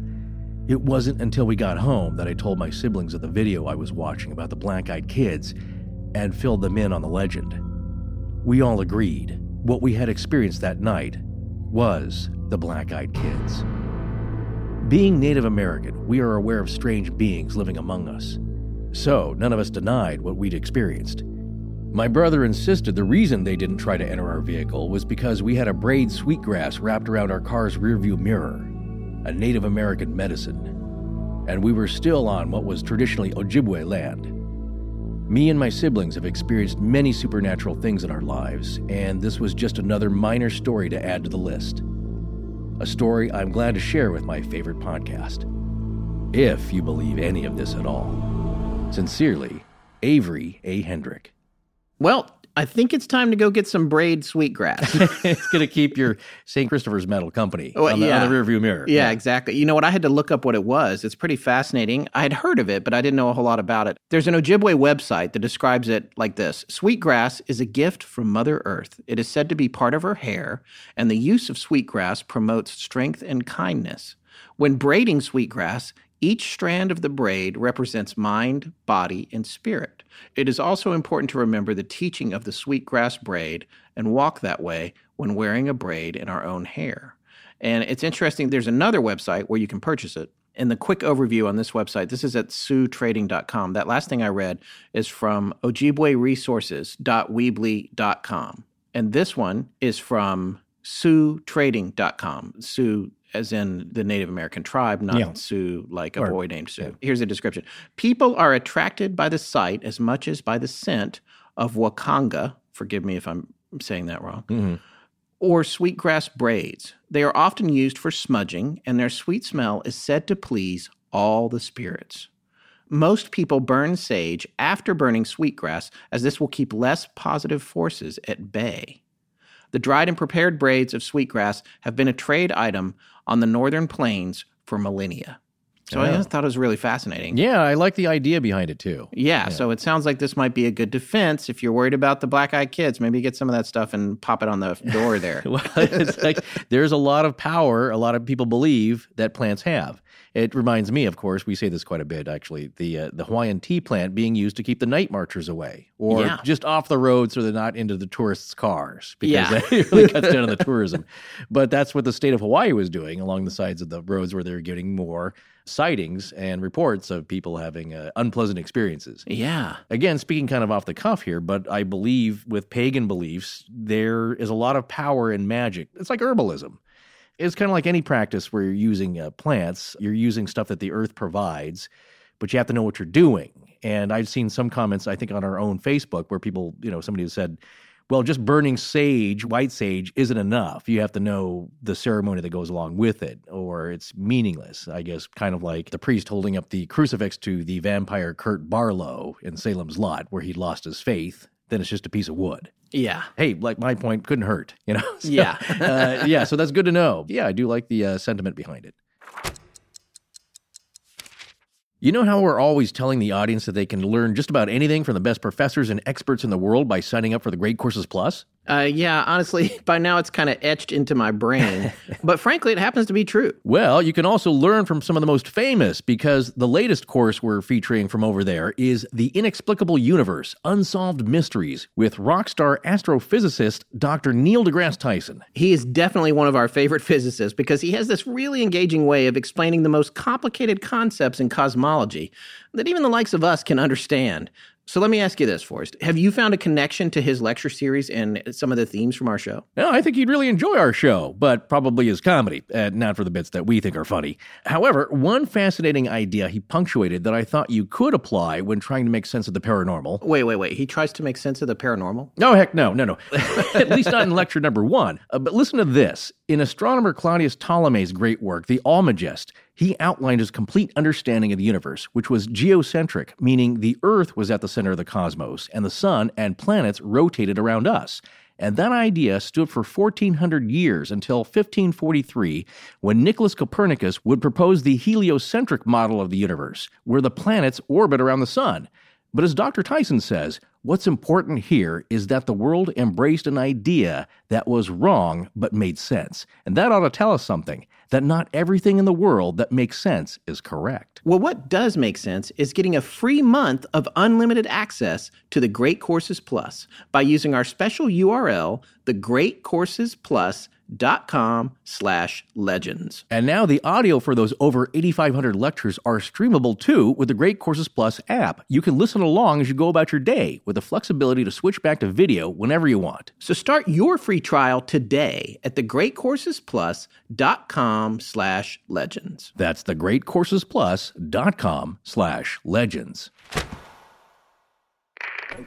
I'm Sarah BC, and this is Astonishing Legends. 안녕하세요. 나는 박소정이라고 합니다. Astonishing Legends 들어서 고맙습니다. 지금 다시 들읍시다. Well, this segues very nicely into our next topic. It's something people have been asking us about since we started this series. What happens when you let the black eyed kids in? Yes. Obviously, we've made it real clear that's a bad idea. You don't Yeah. want to do it. Yeah. But some people did. And the stories about what happened to them after they did that are kind of chilling. Well, as we said before, because again, people have asked since we introduced this topic, what happens? Well, nothing good. This took place in Arizona in the mid 1980s. One late evening, I woke up to loud knocks on the front door of my house. My husband was fast asleep, and I didn't want to go down and open the door. It wasn't normal for us to have late night visitors, so I did wonder if it was an accident of some type. I looked out the window and I couldn't see anything. It was pitch black outside. I woke my husband and asked him to go down and find out what was happening. He wasn't very happy, but he got up, put his robe on, and went downstairs. I watched from the landing as he opened the door. Two children were standing there. Both looked young, and both looked like they were frozen. I know there was a boy and a girl. My husband asked him if they had been in an accident. They nodded. He asked them if their parents were with them, and they shook their heads. One of them said, Our parents are coming for us. My husband was still half asleep and started closing the door. Let us in, one of them said. Let us in. I watched as my husband opened the door and they walked in. He was obviously not in control of his own body. He doesn't take orders, but he did that night. I could see that both the children looked like they were eight years old. I went downstairs and asked them if they would like to sit down. We went through to the kitchen and they sat. Our dog went crazy. I had to shut him in another room. He would not stop barking. Looking back now, he knew what these kids really were. I tried to make small talk with the kids, but they didn't say anything. My husband said nothing. It was then that he started to complain about stomach pains. He said that he felt as though he had been stuck with a sword. I tried to help him, and the kids didn't move. I left the room, but when I came back, my husband had passed out, and the kids couldn't be found. I called 911 and asked for an ambulance. I didn't even think about the kids until the next day. My husband was taken to the hospital and needed to have immediate surgery to remove his appendix. The doctor said that he had a rumbling appendix and would have died if he'd ignored it. The thing is, he'd never had any issues with his appendix before that night. Who were those kids? Why did they want to hurt us? I know that they caused my husband's issues, and I want to know why. So that's one example of why you don't let them in. Yeah, burst appendix. Now, I think a lot of people will just say, well, it's, It's the appendix was going to burst anyway. It's funny. It's like the sweetgrass or the St. Christopher's medal carried by people I know who aren't Catholic or don't believe in it. Yeah. It's insurance. And so the insurance here is just don't let them in. But we've had people write to us like, well, hey, you know, if you saw two kids, of course you're going to let them in. You're going to help them. But as we often have mentioned, we always talk about the book, The Gift of Fear by Gavin de Becker, who's a personal security and safety expert, and Sanford Strong. And all the experts will tell you number one, trust your gut instinct because that's when people get in trouble when they're trying to be nice. It's like, "Oh, could you help me blow this couch in my van? And it's like, Yeah, well, yeah. he's got a broken arm. Sure. Yeah. He looks nice. And that's what happens is that we let that sense of wanting to help others get the better of us. And that's when you get into trouble. And yes, I know they're kids, but there's a smart way to do this. It's like if you see somebody broken down by the side of the road, well, occasionally you're trying to be a good Samaritan and uh, something very bad happens to you. So what you do, you do the smart thing. You make the call for them. And that happens, you know, for anybody showing up at your house. You say, okay, sorry, I'll make a call for you. Do you need me to call 911, call your parents, give me the number? And you have them stay outside. I think any police officer or safety expert will tell you that's what you do. You don't let strange people into your house, even if they're kids, and especially if they have all black eyes and are giving you the feeling of hell in the pit of your stomach. yeah. Listen to that. Well, there's more than a few stories about letting them in. There's another one that's been really making the rounds, even though it was put up a while back over at Week in Weird. Which is a blog and also now a traveling paranormal and occult museum started by Greg Newkirk and Dana Matthews. And they have a blog entry over there that you brought to my attention, Forrest, about Yeah. black eyed kids that's pretty freaky. And what happens in this story is this woman wrote into them, and uh, Greg, he edited it a little bit, but he really he put it up as it was, redacted her name, and then I guess he had continued conversations with her. And she and her husband lived in a house in Vermont, and there was a snowstorm, and in the middle of the night, they hear this banging on the door. That's interesting that the snowstorm appears because so many of these stories, again, from people that we've talked to that have called in that I've gotten to know, Yeah. these things often happen in a weird, freakish snowstorm. Yeah, there's bad weather, and it- that Yeah. says something about the nature of the energy of it, of their appearance, and what's going on kind of in the world or the universe at that moment, or your local universe. Right, anyway. right. Not saying that they're causing the snowstorm. No. Well, sometimes actually because maybe they're of people- attracted to the energy of it. I mean, yeah, there's something. It's think- also a good time to beg for help. Exactly. And yeah, when you when you say, "Well, do you believe every story you're told?" It's like, "Well, no, if you're with that person and there's no reason for them to act and you get a real sense of fear, sometimes even they start crying, I'm getting the feeling that something traumatic really did happen to them. So I'm going Yeah. with that. But what I'm saying is that yeah, sometimes there's a snowstorm where they will check later and there was no other snow in the area.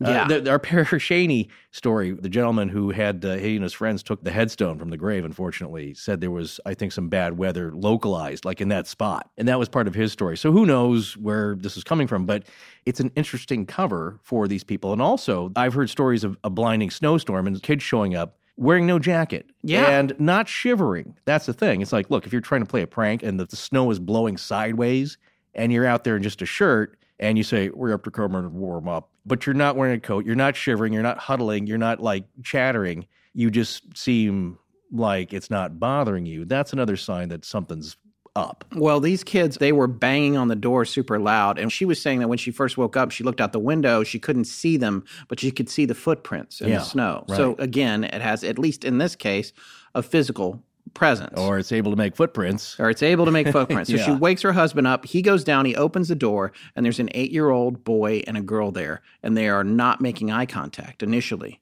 So their concern was that there'd been a car accident in the snow, but they couldn't see a car. And they asked him, So, where are your parents? And they just kept saying, They'll be here soon. Yeah. So then the husband invites them in. Yeah. And this is what we were talking about. What happens when you let them in? They come in and they sit down. I believe they went into the kitchen. I can't remember for sure. We'll have a link to the story. I think the wife goes to make them some cocoa. Yeah. And so they can warm up. And the husband's kind of, uh, I guess, entertaining them, but he seems like he's kind of in a trance. Yeah. And the other thing was they had four cats that were generally out, not afraid of people. But in this case, yeah. Three of the cats were hiding. Yeah. And there was one cat that came around to see who was coming in the house. Yeah. And when it saw the kids, it arched its back and hissed, Yeah. which the woman said it, she had never seen it do in the whole time she had had it. Well, So she she comes back in now to the room where her husband is, and he's got his head down in his hands. He's holding his head in his hands like something's wrong with him. And that's when she realizes that the kids have black eyes. Yeah. Just all consuming black eyes, which she had not seen prior to that point. It's another consistent thing with all these stories.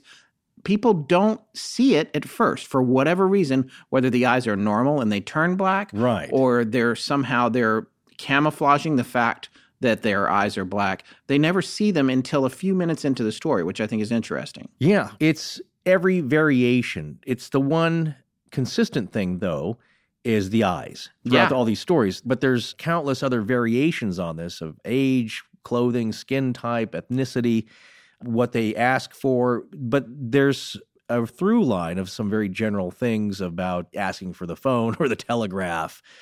The telephone is kind of a, a flimsy excuse because they don't explain why they need it or we need money for the movie that's half over. It's something to just get in and it's not really about the excuse Yeah. about having answers to counter your questions because their main tool in the spiritual Swiss army knife here is their power of influence and they're going with that first and that's when they get mad I think when that doesn't work. But basically yeah, snowstorm, we're cold, you want to let the kids in. Yeah.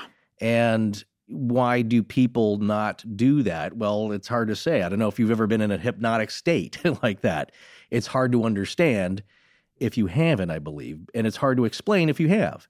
Those are the two sides of it, basically. But anyway, so they get let in, and I believe, yes, she goes to warm them up with some cocoa, So she's physically further away from the kids, whereas the husband, he's up close to them. Yeah, and this is where things get really bad.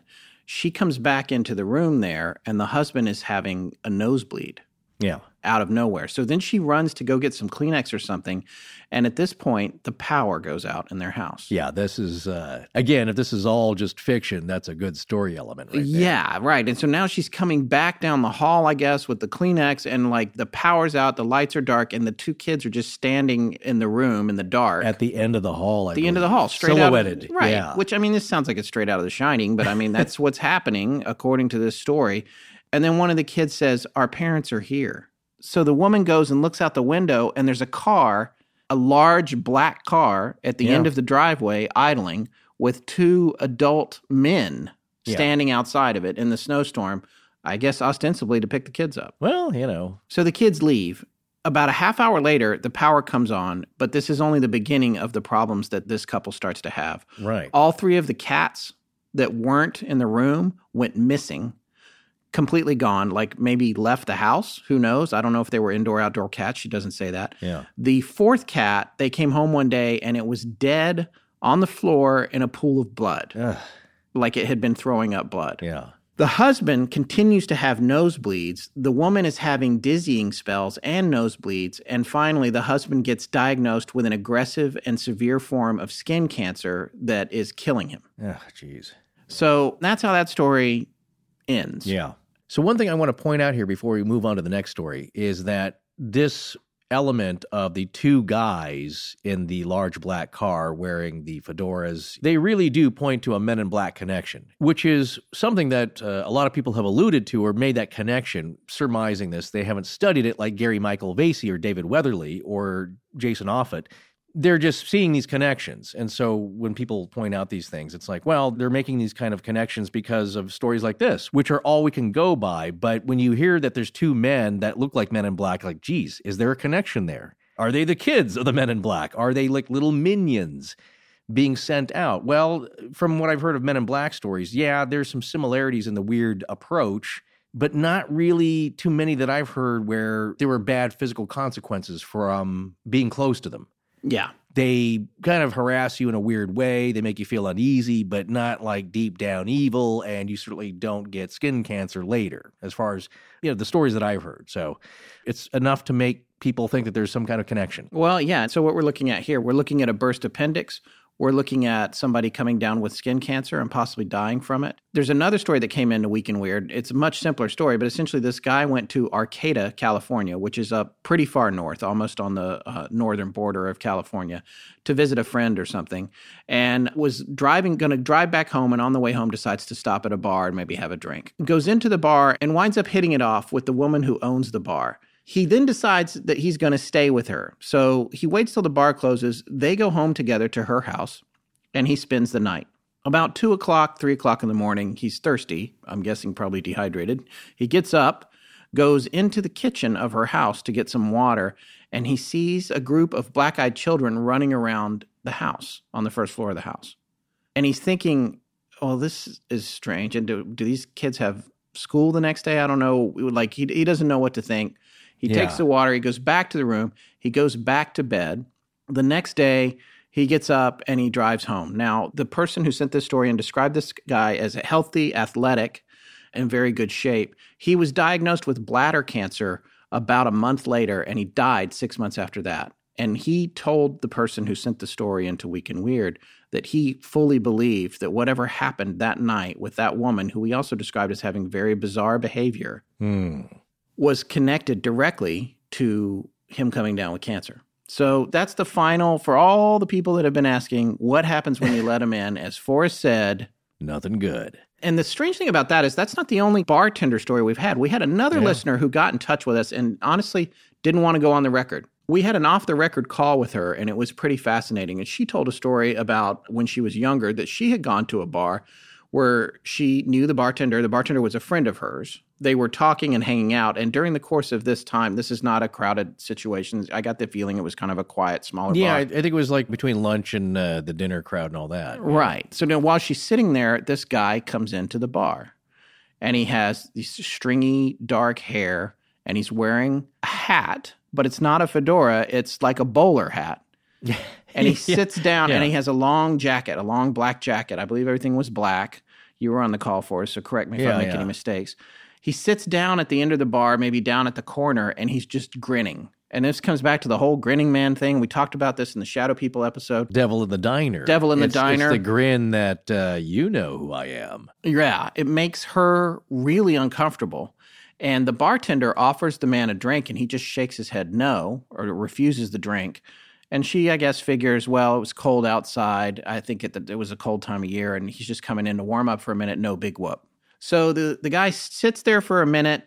The person we spoke to sits and talks to her friend, but she's feeling unnervingly compelled to stare at this man at the end of the bar. And the more she looks at him, the more she realizes that he has all black eyes. Now, this is a grown man. This is not a black eyed kid. This is an adult. And this is what we're going to talk about next is the idea of these black eyed adults. Mm-hmm. He then gets up to leave the bar, and she can't help but feel compelled to follow him. He goes out the door, and she gets up and follows him out. And when she gets out onto the street, it's just like all the other stories, once we've shared from other listeners, he's just gone and quickly gone. There was not a place that he could have disappeared to, and the amount of time it took her to head out and see where he went. And so this has a lot of elements that the other stories have about, uh, you know, him grinning, he's wearing a hat, but I thought it was interesting that it's like a bowler. She described it as something that yeah. I think she said that her dad had one when she was a kid. It's a British style hat, right? Yeah. That's kind of round at the top. Of Rene Magritte paintings of the guy with the apple in front of his face. Yes. All these surrealistic paintings. It's an unusual hat to wear here in the States. yeah. You Yeah. know, but but classic, sure. it's a crazy story. And the thing about the bartender reminded me of our next story, which actually comes out of Gary Michael Vasey's book. This is a fascinating story about a guy who encountered a black eyed adult in a very crowded scenario, but apparently no one else saw him. The bar was packed, six people deep, loud music, and what looked like no end to the drink callouts. My husband, Jim, looked up and saw a tall man slowly approaching the bar. He was approximately six foot five inches tall, with long, straight black hair. He wore black trousers, t shirt, and long black coat. Jim said it was if the crowd parted for this man as he slowly walked straight up to the bar, smack bang in front of Jim's frozen gaze. He quietly ordered bourbon. When Jim looked up at this huge man, he noticed his eyes were completely black. Jim turned to make the drink and glanced in the mirror, looking at the black eyed man just staring back. Jim mustered enough courage to turn and give him the drink. Jim said he felt great fear at first while in his presence. He knew this man was staring at him, but he didn't want to make eye contact, but felt compelled not to feel fear. The large black eyed man knocked back the bourbon and disappeared into the crowd. Jim, for unknown reason, had a feeling to run after him for what he believes was to ask the large man what he wanted, what he was doing there, or who he was after. Jim moved as quickly as he could through the crowd of people on two levels of the club to get to the front door. The strange man was nowhere in sight. Jim asked the security staff, but no one saw him leave. No bar staff saw the huge black eyed man. No one. Jim was baffled how the barman next to him did not see him, nor did any of the regulars at the bar. Security tapes also showed nothing. What the hell did Jim see? All right, so this is another black eyed person story, which I think is Yeah. really interesting. And it has a lot in common with the story that we got from our listener, in that this guy felt compelled to follow this person. Now, the person came into this club. This was a letter sent in to Gary Michael Vasey, and it came out of his book. So we don't have any way to really follow up on it, which Gary himself said, you know, it's hard to verify these stories. In Right. the case of that one, it's written kind of odd. The name Jim is restated over and over and over, and it, Well- which uh, you know I can't decide Yeah. if that just means that it's made up and poorly written. Well, I, Or- I, yeah, well, it's, it's, you know, it's like what he said, Gary Michael Vasey, is Yeah. that there's very few and difficult markers to judge these by because he said some of his own personal stories that he experienced himself and knows them to be true are really outlandish. right. So somebody writing in, it's hard to say, well, that element there, that sounds like it's too much. Now, granted, I fully admit that I do that with stories that we get in. And Yeah. regardless of what people might say on social media, I actually don't believe every story I hear, many that have been on social media, because of various elements. Because it's not that it seems to fit any pattern, it's just that uh, there's a ring to it that is more, let's say, fairy tale ish or urban legend ish without some of these other factors. Uh, the other thing is if it's too much, I wouldn't say outlandish or weird. It's like certain stories that are currently going around now. It's just so much. And this isn't something that goes on every night for a month. It's usually not every night because after several nights, I would have my camera set up. Yeah. so, Yeah. again, it's really hard to say what it is. You have to kind of go by, well, does this person seem believable? And maybe you're the kind of person who doesn't believe anybody. And that's fine too, but it all comes down to a personal experience and a personal relationship. If it's your best friend, do you just call them a weirdo, roll your eyes, and, and tell them they're nuts or stupid? I don't choose to do that. But in any case, this last story has an interesting element in that he apparently did not show up on security camera footage. So that's another question people have been writing into us about. Well, what I was going to say about us not being able to reach the person that sent in the story, and that's the kind of investigation we typically like to do. And granted, the whole Black Eyed Kids thing in general, uh, there's definitely a lot of fiction floating around. Sure, it, sure. And we're not pretending that it's not. Yeah. You know, and so it's hard to know what's real and what isn't. But in the case of this story, I would want to talk to when it's not Halloween and a different time of Yeah. year. And yes, I know it's past Halloween now, but we wanted to finish this series out. I might not have included this story because I can't reach the person, the experiencer directly. Because what I would want to know is if you have the security footage or you saw it, or does anyone still have it? And if they don't, or at the very least, if the bartender, Jim, served him a drink, yeah, how would that play out on a security camera if the person was not there? I- Right. you know, or we have a glass floating up, or my favorite the- Martian. Yeah, yeah, the guy never even goes to serve the drink. The whole thing happened in his head, which comes back to the whole idea of these things existing in a spiritual place, that they're Yeah. not in the real world. It's only a personal experience. Like Yeah. when you look at Avery's story from the Walmart parking lot, Right. he and his brothers and sisters, or, or siblings, he said, I'm not sure whether they were all brothers and sisters or whatever, Yeah, but some siblings, th- yes. yeah, they all saw something different right, at the same time, but in different places around the car, which is pretty freaky. right. And then we've got this person who is the bartender in the club, and no one else saw the person at all. And again, in this case, we're also dealing with an adult. It's a new degree Yeah. of strangeness. High strangeness. And it raises some questions, though, which uh, I think we'll be wrapping up with here in our analysis of something that's totally unanalyzable, but, but, but we'll try. But the idea, though, is that what do these things really look like? Is it a, a fog, a mist, like Mr. Vasey said, with a face on it? What do these really look like? And is it something that you just don't comprehend? Because of uh, how we comprehend things as humans. We've mentioned this before, but I always think of this example. You know, we're of the animal kingdom. We're certainly, hopefully, more advanced in the and an apex predator. We like to think a sophisticated brain, but it's interesting to me how animals perceive stuff. But a mutual friend of ours years ago went on a safari in South Africa. He'd never been on one, and so you're in one of those large Land Rovers with the totally open top so you can take photographs. And there's just a kind of a scaffolding there so you can lean over.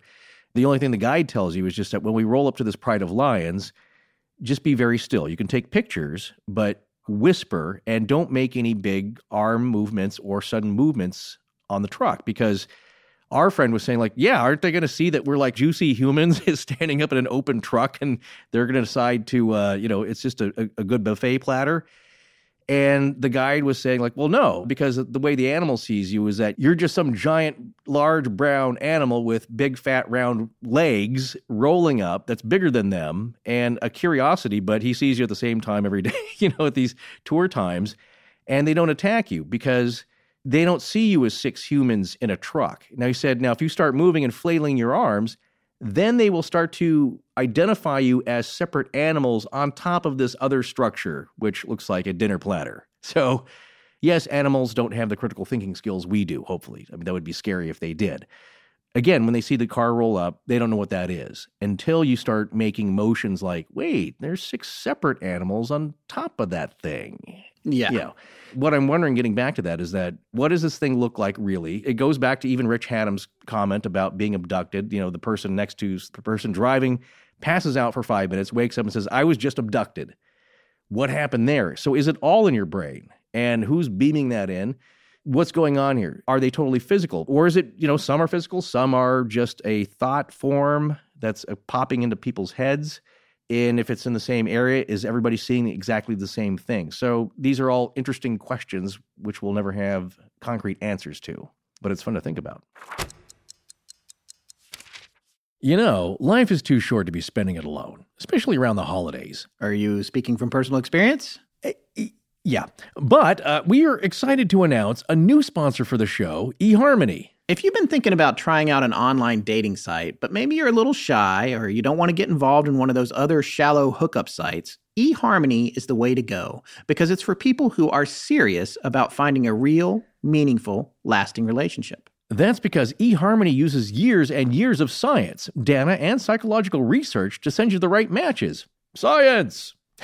See, this scientific approach alone I found fascinating, and it's really easy and fun to get started. You just fill out a straightforward questionnaire about your likes and dislikes, your preferences, you know, how you would describe yourself, and you're already on your way to finding the perfect match. So you started a profile? Can can I see it? eHarmony has already helped over a million people find their perfect match, and right now, Astonishing Legends listeners can get a free month with eHarmony when they sign up for a 3-month subscription.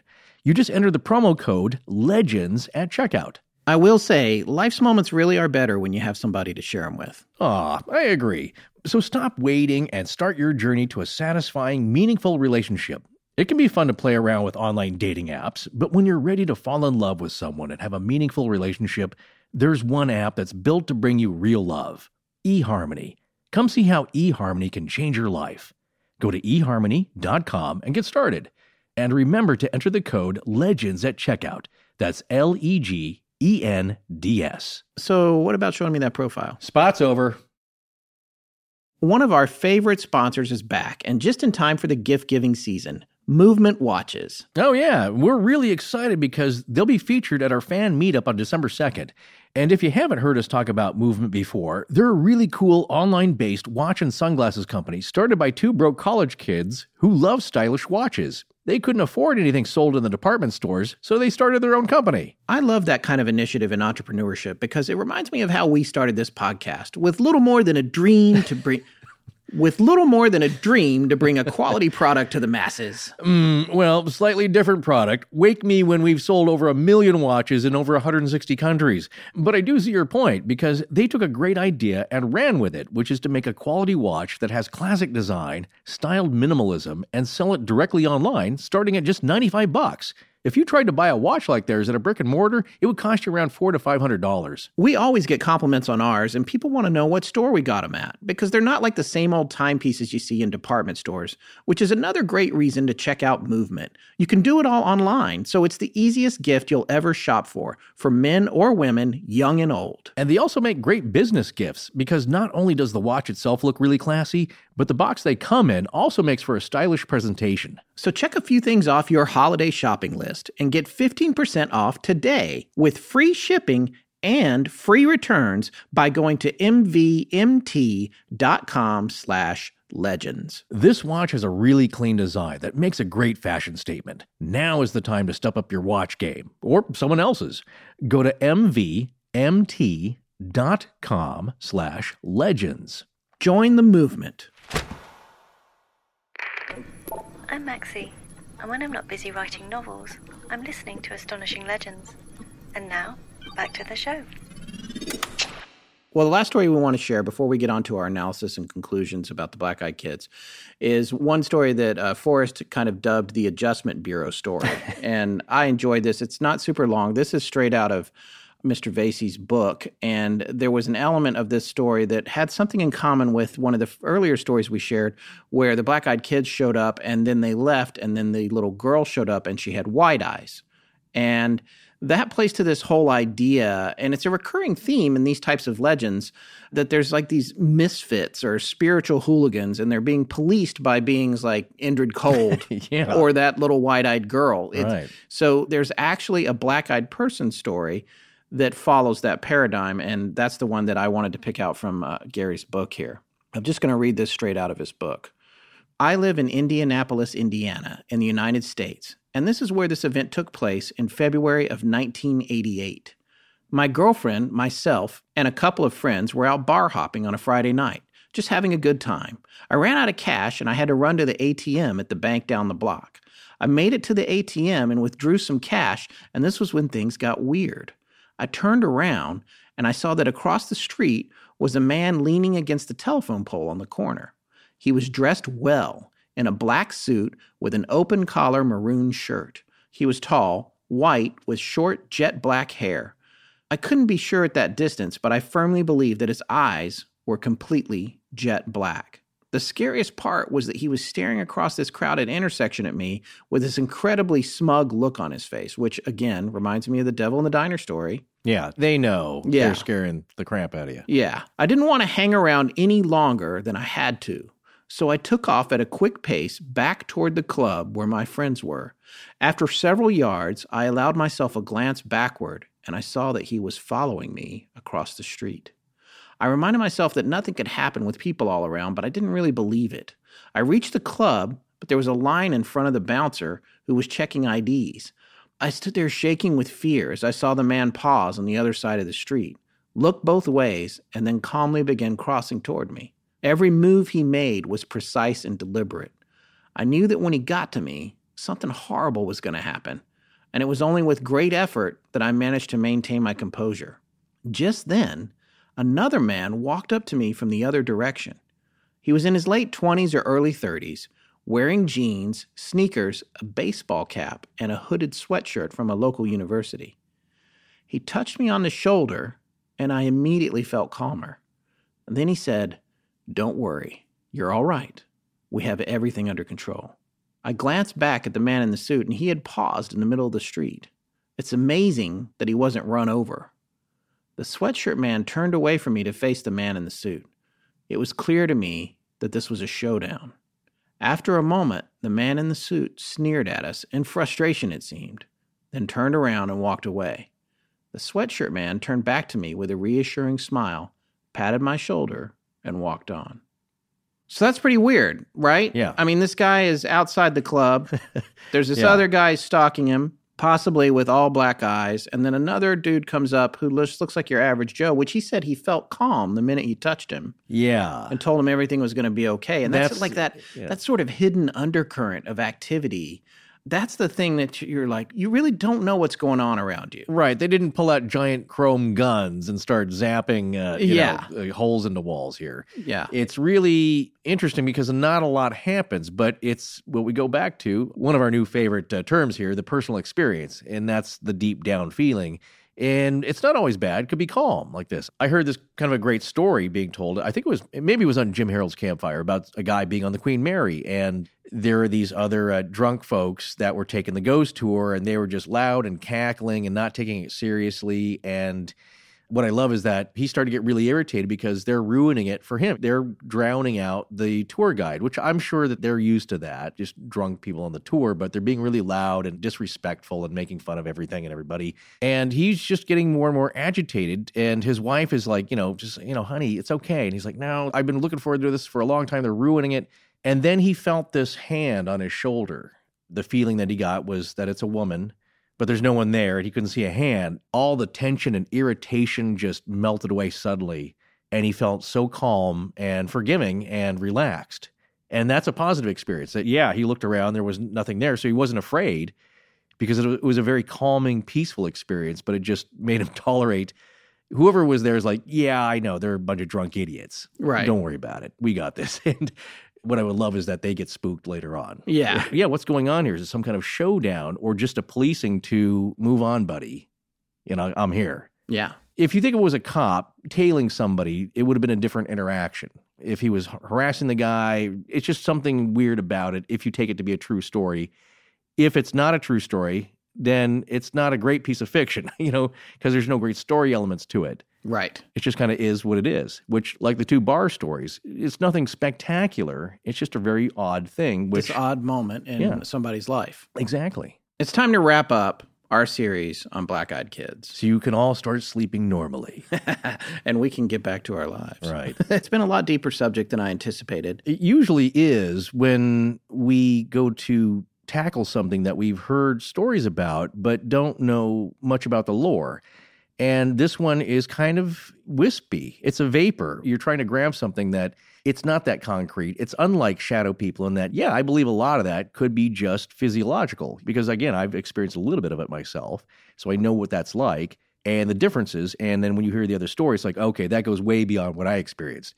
And there's different things going on, but that's documented in a way that this phenomenon is not. So all we have are these stories, and I don't believe we will ever get any kind of concrete proof, which to a lot of people is frustrating or vindication that it's fake or a relief. Yeah. And I think the other thing that's been interesting is we recently started a Facebook group and I don't know why we hadn't started it sooner. I mean, we had a page, yeah. but Tess was like, well, you know, we should make a group. And I said, well, I'm not admin in that. And she said, I'll do it. And so yeah. it's between her, her and Quade. Her yeah. and Quade, yeah, who's a member of the Astonishing Research Corps. They're both uh, adminning it, and it's 99.9% extremely well behaved. And we're, we're very glad about that. Yes, we, Um, well, of course, like yeah. everything else, you've got that 0.1%. Yes, but the thing that it's allowed us to do is interact with and see what listeners are thinking about the shows as they're going on.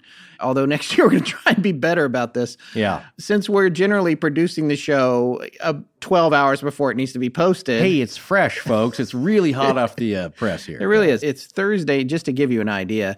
This part of the parts of this show we're recording right now, it's Thursday, November 9th. This show needs to go up by the end of this coming weekend Yeah, and requires sound yeah. design and editing between now and then. Right. Sorry, Sarah, and sorry, Ryan. But I did want to mention something that came up on the Facebook group page, which I thought was really important.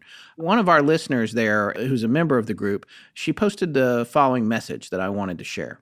So, listening to the Black Eyed Kids episode, and it's kind of breaking my heart. I'm a mom of a kid on the spectrum, and although he's high functioning and doesn't run away, a lot of autistic kids who don't seem right and wear funny clothes do run away, especially at night while their parents are sleeping. And then they get lost and don't know what the appropriate thing to do is. I would just hate for someone to turn one of those kiddos away because of superstition. I guess just look for all black eyes. Now, that post I thought was very heartfelt. And we have to remember that one of the stories that we read earlier on in the series was from a listener who wrote into us who had three boys, and his middle one was autistic. And that was Yeah. the boy that saved him from the black eyed kid. Yeah, and if just as a refresher, I think the most interesting thing is that this child, the middle child, Isaac, was in the den. He wasn't even at the door. He didn't even know He who came was at the running in, yelling, he "Don't let them it. in." No, he sensed it from wherever he was. Yeah, so that's pretty fascinating. There was an ensuing, very heartfelt and intriguing conversation on the Facebook group after this post amongst a lot of the different members who had relatives on the autism spectrum. And while it seemed that most of them agreed, myself included, because I've known several autistic kids personally, these kids are not frightening and they're pretty easy to pick out as being special kids. The primary point being that they don't have all black eyes and Right. there's no circumstances where they would have that. And the reason I wanted to point this out is because we have a responsibility to our listeners to remind you these are spooky stories that we're sharing here. This is entertainment, and everyone has to use their own judgment when someone comes to your door asking for help, especially a child. You're always going to have to make an assessment of your own if that situation should arise because these kids who are on the autism spectrum, they do get out. Sometimes, as she said, in the middle of the night, they wander away from their homes, and a lot of times they don't communicate in traditional ways. But again, they're not going to have all black eyes, fill you with a sense of dread, and then also show up in groups of two, both acting the exact same way. And many other people have made the point that kids on the spectrum or adults on the spectrum will avoid eye contact and shy away That's right. from looking at you directly. But even when somebody's not looking at you directly, you can get a sense that their eyes are normal, even if they're kind of darting around. And I could see their behavior being taken as odd. But again, the two biggest factors here one, eventually the black eyed kids make eye contact with you. And that's when people see that they have all black eyes. And it's not just the eyes are missing. In Isaac's story that we just referenced there, there seem to be voids. It's hard to explain. It's not just these they're hollow sockets. The way that I pictured it in the story was that these are just black voids where eyes should be. So So that's one thing, the eyes. The second thing, and this is one thing that's really hard to relay to people who've never experienced it for themselves, which is this deep down fear. It's not like, ooh, I feel kind of weird, or this kid's acting weird, and you get a weird feeling, or you see the person kind of acting up in a public place and you're like, ooh, I don't want to be near that. It's a thousand times worse than that, the feeling of fear. It's hard for anybody to relay that to you, what that's like, and it's hard to express it because it's a personal thing. You can't make somebody feel like that to demonstrate it. You have to experience it yourself. And if you haven't, I don't think you'll ever get it. Well, you said something earlier to me uh, when we weren't recording that I thought was a really poignant way of looking at it was that if there's any of you out there that have a phobia, when Well- you're overcome with whatever that particular phobia is, and maybe it's an irrational fear of something as simple as a spider or a snake, which Right. are things that you should be afraid of certain well, we- species. yeah, that's the thing is that we all have a fear of that. This fear that's hard to explain or relay to other people and for other people to experience. But how many people out there listening right now have a genuine phobia? It's like what Scott said, I think, way back in the What's Got in India episode about the bug in your ear. And Scott, you know, was saying, like, well, these spiders are cute. You can play with them. The, you know, the I drop a spider onto your face while you're sleeping and you wake up and there's a spider crawling across your face. You're going to have a reaction yeah. unless you're a spider wrangler and you're really used to that. Most people will freak out. Most people do not like spiders and they don't like snakes, and some people are fine with them. But if you have a phobia, a genuine phobia, or it could be anything else. I know somebody who has trouble crossing bridges. If you think about it, here in LA, the 10 to the 110 interchange or going from uh, the 405 to the 90, you know, there's some really tall interchanges here where you're up about 70, 80 feet in the air. And yeah, look I down, it's- always it's think scary. about. I don't like that either. I always think about earthquakes, and Well, you know, because I yeah. remember in the Northridge quake, because I lived here for the Northridge quake. I left for ten years and came back, but I remember the highway patrolman. The bridge collapsed, Yeah, and he right. ran right off the end and died. Yeah, it was real early in the morning and On it a was so motorcycle, dark. yeah. he just ran off. He didn't know that part of it had collapsed. But the point being is that yeah, those things are kind of scary to everybody. But there are people who are scared to be like in a boat underneath a bridge, and it is kind of looming and huge. And there's all kinds of other phobias that people have. And if you don't have any kind of phobia at all about anything, well, you're blessed. But for those of you who do have some kind of phobia and suddenly you're faced with that and you totally freak out, you know, people may even laugh at you if it's something they think is kind of silly. I mean, we've seen all the uh, the Maury type shows where people are afraid of Jello, and then horribly they bring out a tray of Jello and watch these people freak out yeah, if you've never had anything like that, you will never understand what that fear is like. And if you do, you're getting now into the ballpark of what that kind of deep down freak out fear is like. However, when they experience it, they can't move. It's all that fear of you wanting to run and hide and get away as quickly as you can, but you can't. you're frozen. You feel compelled to obey. That's what people talk about when they talk about these stories. Now, coming back to one last possible medical explanation that we definitely have to touch on, this was something brought to our attention by email from uh, listener Cormac Kelly. And Cormac had dug up this medical condition, which I had not heard of before, called anophthalmia. So, what this is, is an ultra rare medical condition where children can be born without eyes. Now, for us, it's an unlikely culprit in the case of the black eyed kids because it's only present in three out of every 100,000 births, and it's widely associated with other severe conditions that would likely preclude the kids being able to show up on your doorstep and ask to use the phone. Additionally, their eyes don't necessarily appear black, but the eye tissue may be completely absent or only partially developed.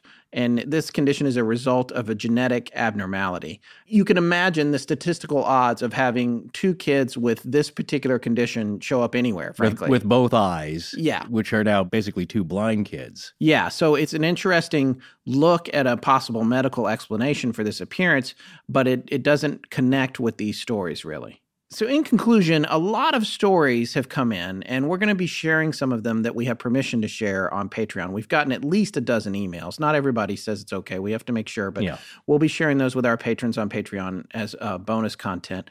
Some of them are written more eloquently than others. Some of them do have an, an air of fictionality to them. Others, in others, you can tell that people were genuinely terrified. And when they relay the story, you can sense that fear. Yeah. I think one of the interesting things that Vasey mentioned in our interview with him earlier in tonight's show was the Highgate vampire story, which it's funny to me because we just got an email or a request on Twitter to cover that.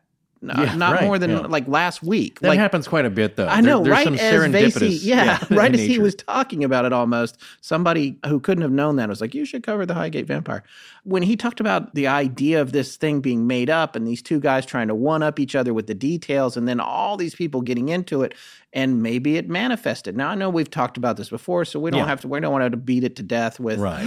it. We conjured it, but it, help with that one. yeah, but it is an interesting idea. And it, are we creating this thing ourselves? And what if it is possible that there's a relationship between folklore and imaginary presence of things that suddenly starts to become a little bit more real, or maybe not even real? Maybe it's still a mental image or something that people are experiencing. So it's not real by our definition of I can touch and feel it, but it's still real in terms of it's making an impression on your senses Yeah. that's an interesting idea. Is it possible? It's the kind of thing that skeptics, well, they've turned this episode off a long time ago, but but there's no way to quantify it. It's just something that we can speculate on and we just have to say, well, yeah, there's that possibility Right. or not. It's just completely absurd. You have to decide for yourself, and that's what we always try to do. Other people have said, well, it's mistaken identity. Brian Bethel was confused. It was a couple of kids that legitimately wanted money.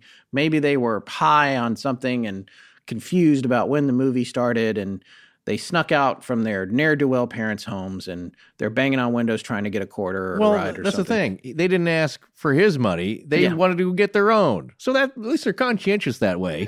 Yeah. like, we got this. Uh, we have the uh, three dollars and fifty cents. If he remembers it correctly, and I believe he does, Yeah. there are people that have contacted us that have interacted with us on various platforms that still refute the things that we say like well no as far as we know in our research and other researchers and people who've written books have pointed out it's not that like it's not a 1990s internet hoax does not seem to be but they go back to that again like no no no this is just a 1990s internet hoax They Like, keep saying it over and over. right Yeah. they keep refuting and bringing up the same points. And it's like, well, I don't know how many different ways we can explain this. It doesn't seem to be. So you're entitled to believe whatever you want. We're not trying to make you believe these stories. We're just presenting them and we're telling you what we think about them. But there's no obligation to believe what we think. Yeah. There's Just an opinion. It's Halloween. Well, it's always a good time, especially going into winter for spooky stories. So that's all these are. You can take them however you want. But if you're going to assert that, well, no, it's just a hoax, is that because you've done the research and you yourself can find proof that this is where it started? Or is that just something you'd rather believe because it makes you feel better? If you believe that these people with these heartfelt stories are just misremembering them to fit the lore that they've heard, is that because you know them personally and you've heard their story and you know them and their motivations? Or maybe you're even a psychologist that has studied their case. Or are you just guessing at that? So, yeah, you can say that, but what's your statement based on? Well, I felt like Brian Bethel's story was very compelling, frankly. He is now a member of our Facebook group that we mentioned He's earlier. having a lot of fun in there. Yeah, he's been posting a lot and interacting with people. And, you know, some people have implied, as I said a few minutes ago, that he mistook a couple of weird kids for something.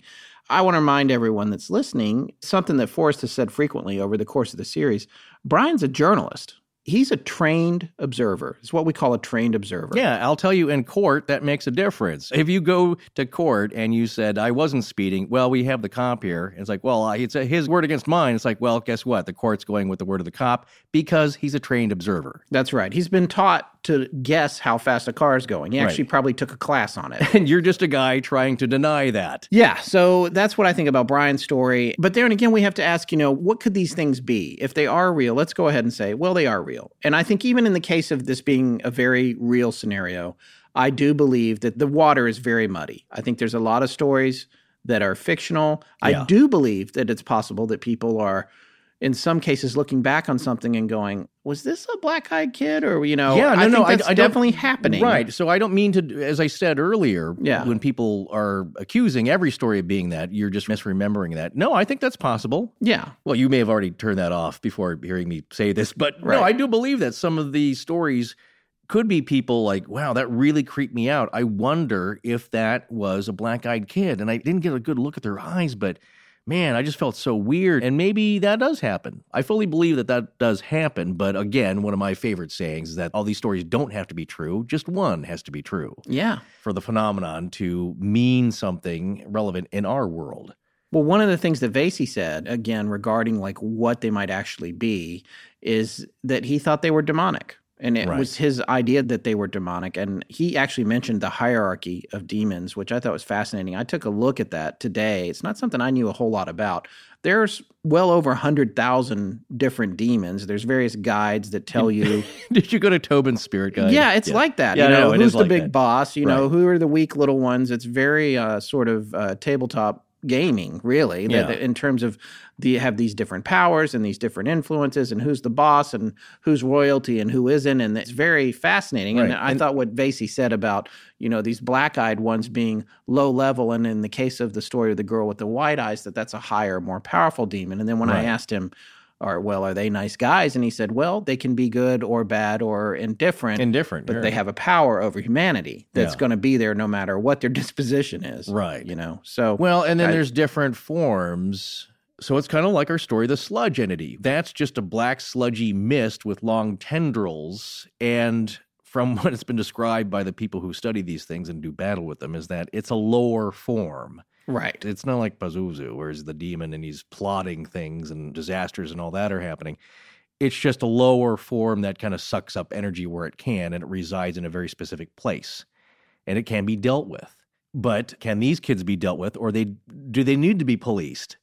And what's interesting is that again it goes back to the eyes. There's something about the eyes. What is that? What is so universal in this world and the next about eyes? Well, and you know what's curious about the eyes? That ties us into another theory that we can't complete this series without mentioning. But there's a whole group of people that think that black eyed kids are, are you ready for this? Yeah. Alien human hybrids. Oh no, that's one of the bigger theories. Yes. it's one of the more popular theories. I'll say. yeah. Is it popular? Did you, you've done some research? Well, no, they've actually. David Weatherly says that the two most Yes, he popular does, that's true. are, uh, I think, number one on the top ten list here, the top five list is demons. Now it sounds like Family Feud. Yeah. Number two coming in, ding, alien human hybrids, because the patterns that I see are that some people describe similar things with alien abduction. Not only the large, giant, black, shiny marble eyes that are huge, but there's also that feeling of evil, not to this degree. This is slightly different, but they're connected. So people make those connections. Is this alien light? Are these kind of minions of these larger grays or these other nefarious types of uh, aliens that people have described seeing and, and being abducted by? And Are they confused Yeah. because they've been interbred? They don't know what they are themselves. Uh, look, if you have uh, the powers of aliens, I think you would get better clothes for them. Yeah.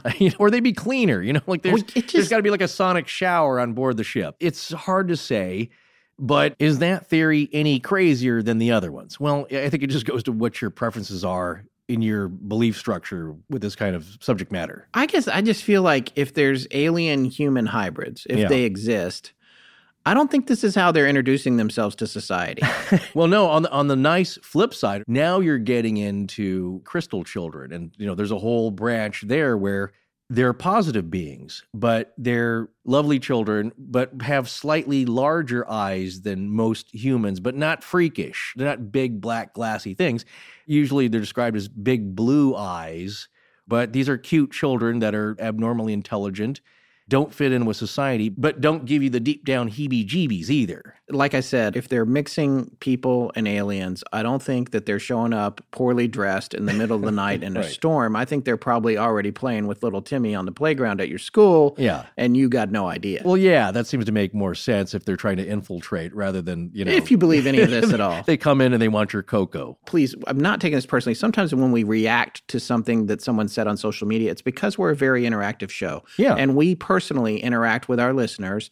And when we respond to them either positively or if it's somebody that's made a troll like statement or whatever, we're not feeling bad. No, we don't they- need you to worry about us. Yeah. It's kind of meta what I'm saying right now, but you don't have to worry about us being upset because we're saying that somebody said something negative, you know, on social media No, ex- That's just the nature of the beast. Exactly. And we're fine with it. But I'll say a lot of times, even people with constructive criticism make good points. Yes, absolutely. And, so we do think about that. I mean, every we're just- show, every yeah, episode's a lesson, believe me. Sure, but no, Apparently uh, not in how to get shorter, but uh, well, there's so much material. It's like between all the, the forms of social media, we try and go through everything and see all the comments and all the letters. And I got to say, we probably get to 98, 99% of them. yeah, we don't have time to slip through. respond to everything. Yes, exactly. But we do look at everything that comes Right, in as we- much as we can. Absolutely. If they, somebody makes a good point, or, well, this seems to come up a lot, we should address this. Well, the reason that I said that just now was because somebody was like, "Stop saying if you believe any of this at all." And it's like, I'm not saying that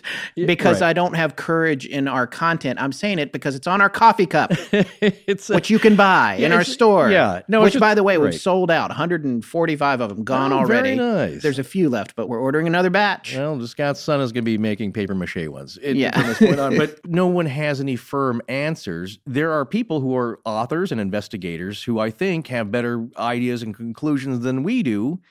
And so we draw from that. But the rest of us out here, we're just discussing kind of fun stuff that's kind of spooky, but thought provoking.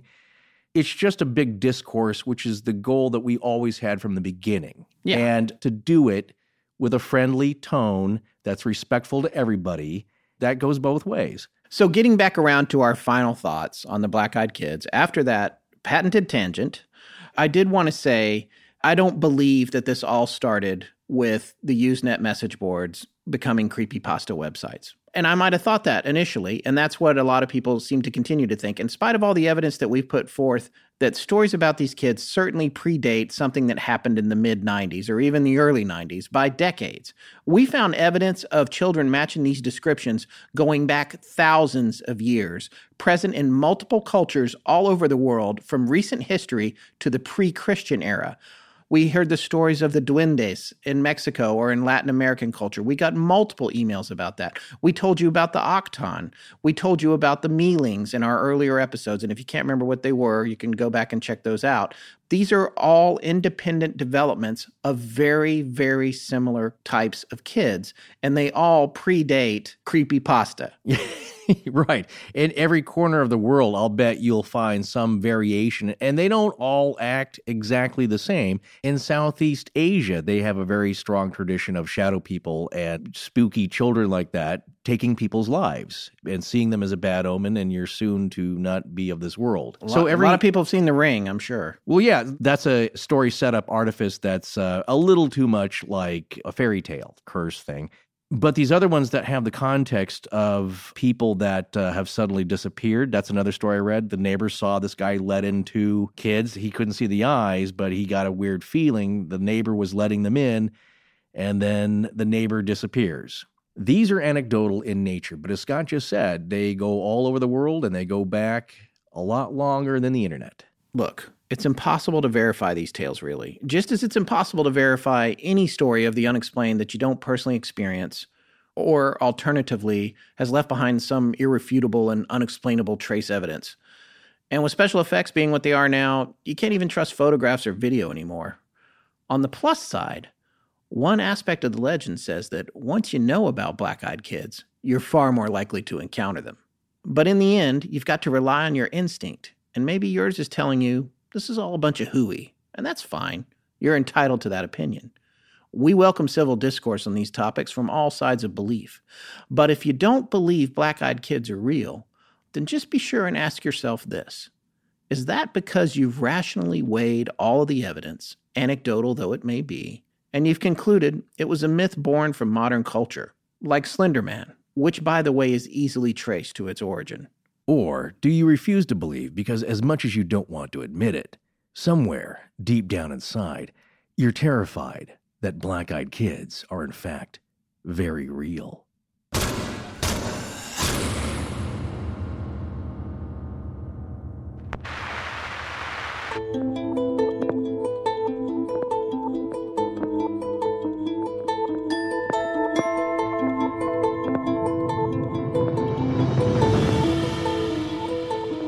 That's going to wrap up our series on the Black Eyed Kids. We'll be back next week with Chasing Earhart project creator Chris Williamson, whose knowledge base about Amelia Earhart proves our series on her three years ago was just the tip of the iceberg. Please remember to support our sponsors, and if you'd like to attend our meetup in LA on December 2nd, RSVP on Facebook or via email to astonishingcontact at gmail.com. Special thanks to John Bolin. Hi, I'm Maxie. I'm Isaiah. I'm Sarah BC, and I give permission to Science! To use my voice however they see fit. Galaxy wide and Science! Our show is edited by Sarah Voorhees Wendell, and the theme is by Judson Crane. Sound design is by Ryan McCullough. Special thanks to the ARC and its lead researcher, Tess Feifel. But most importantly, we want to thank our listeners. You can find us online at astonishinglegends.com, as well as Facebook, Patreon, Twitter, and Instagram.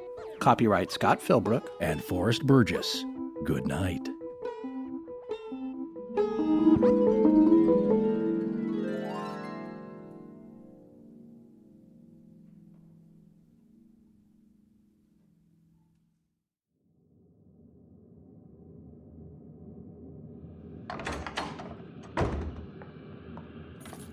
Hey guys, I'm home. Jake? Judson? Mother. Thank you for listening. Thank you for letting us in.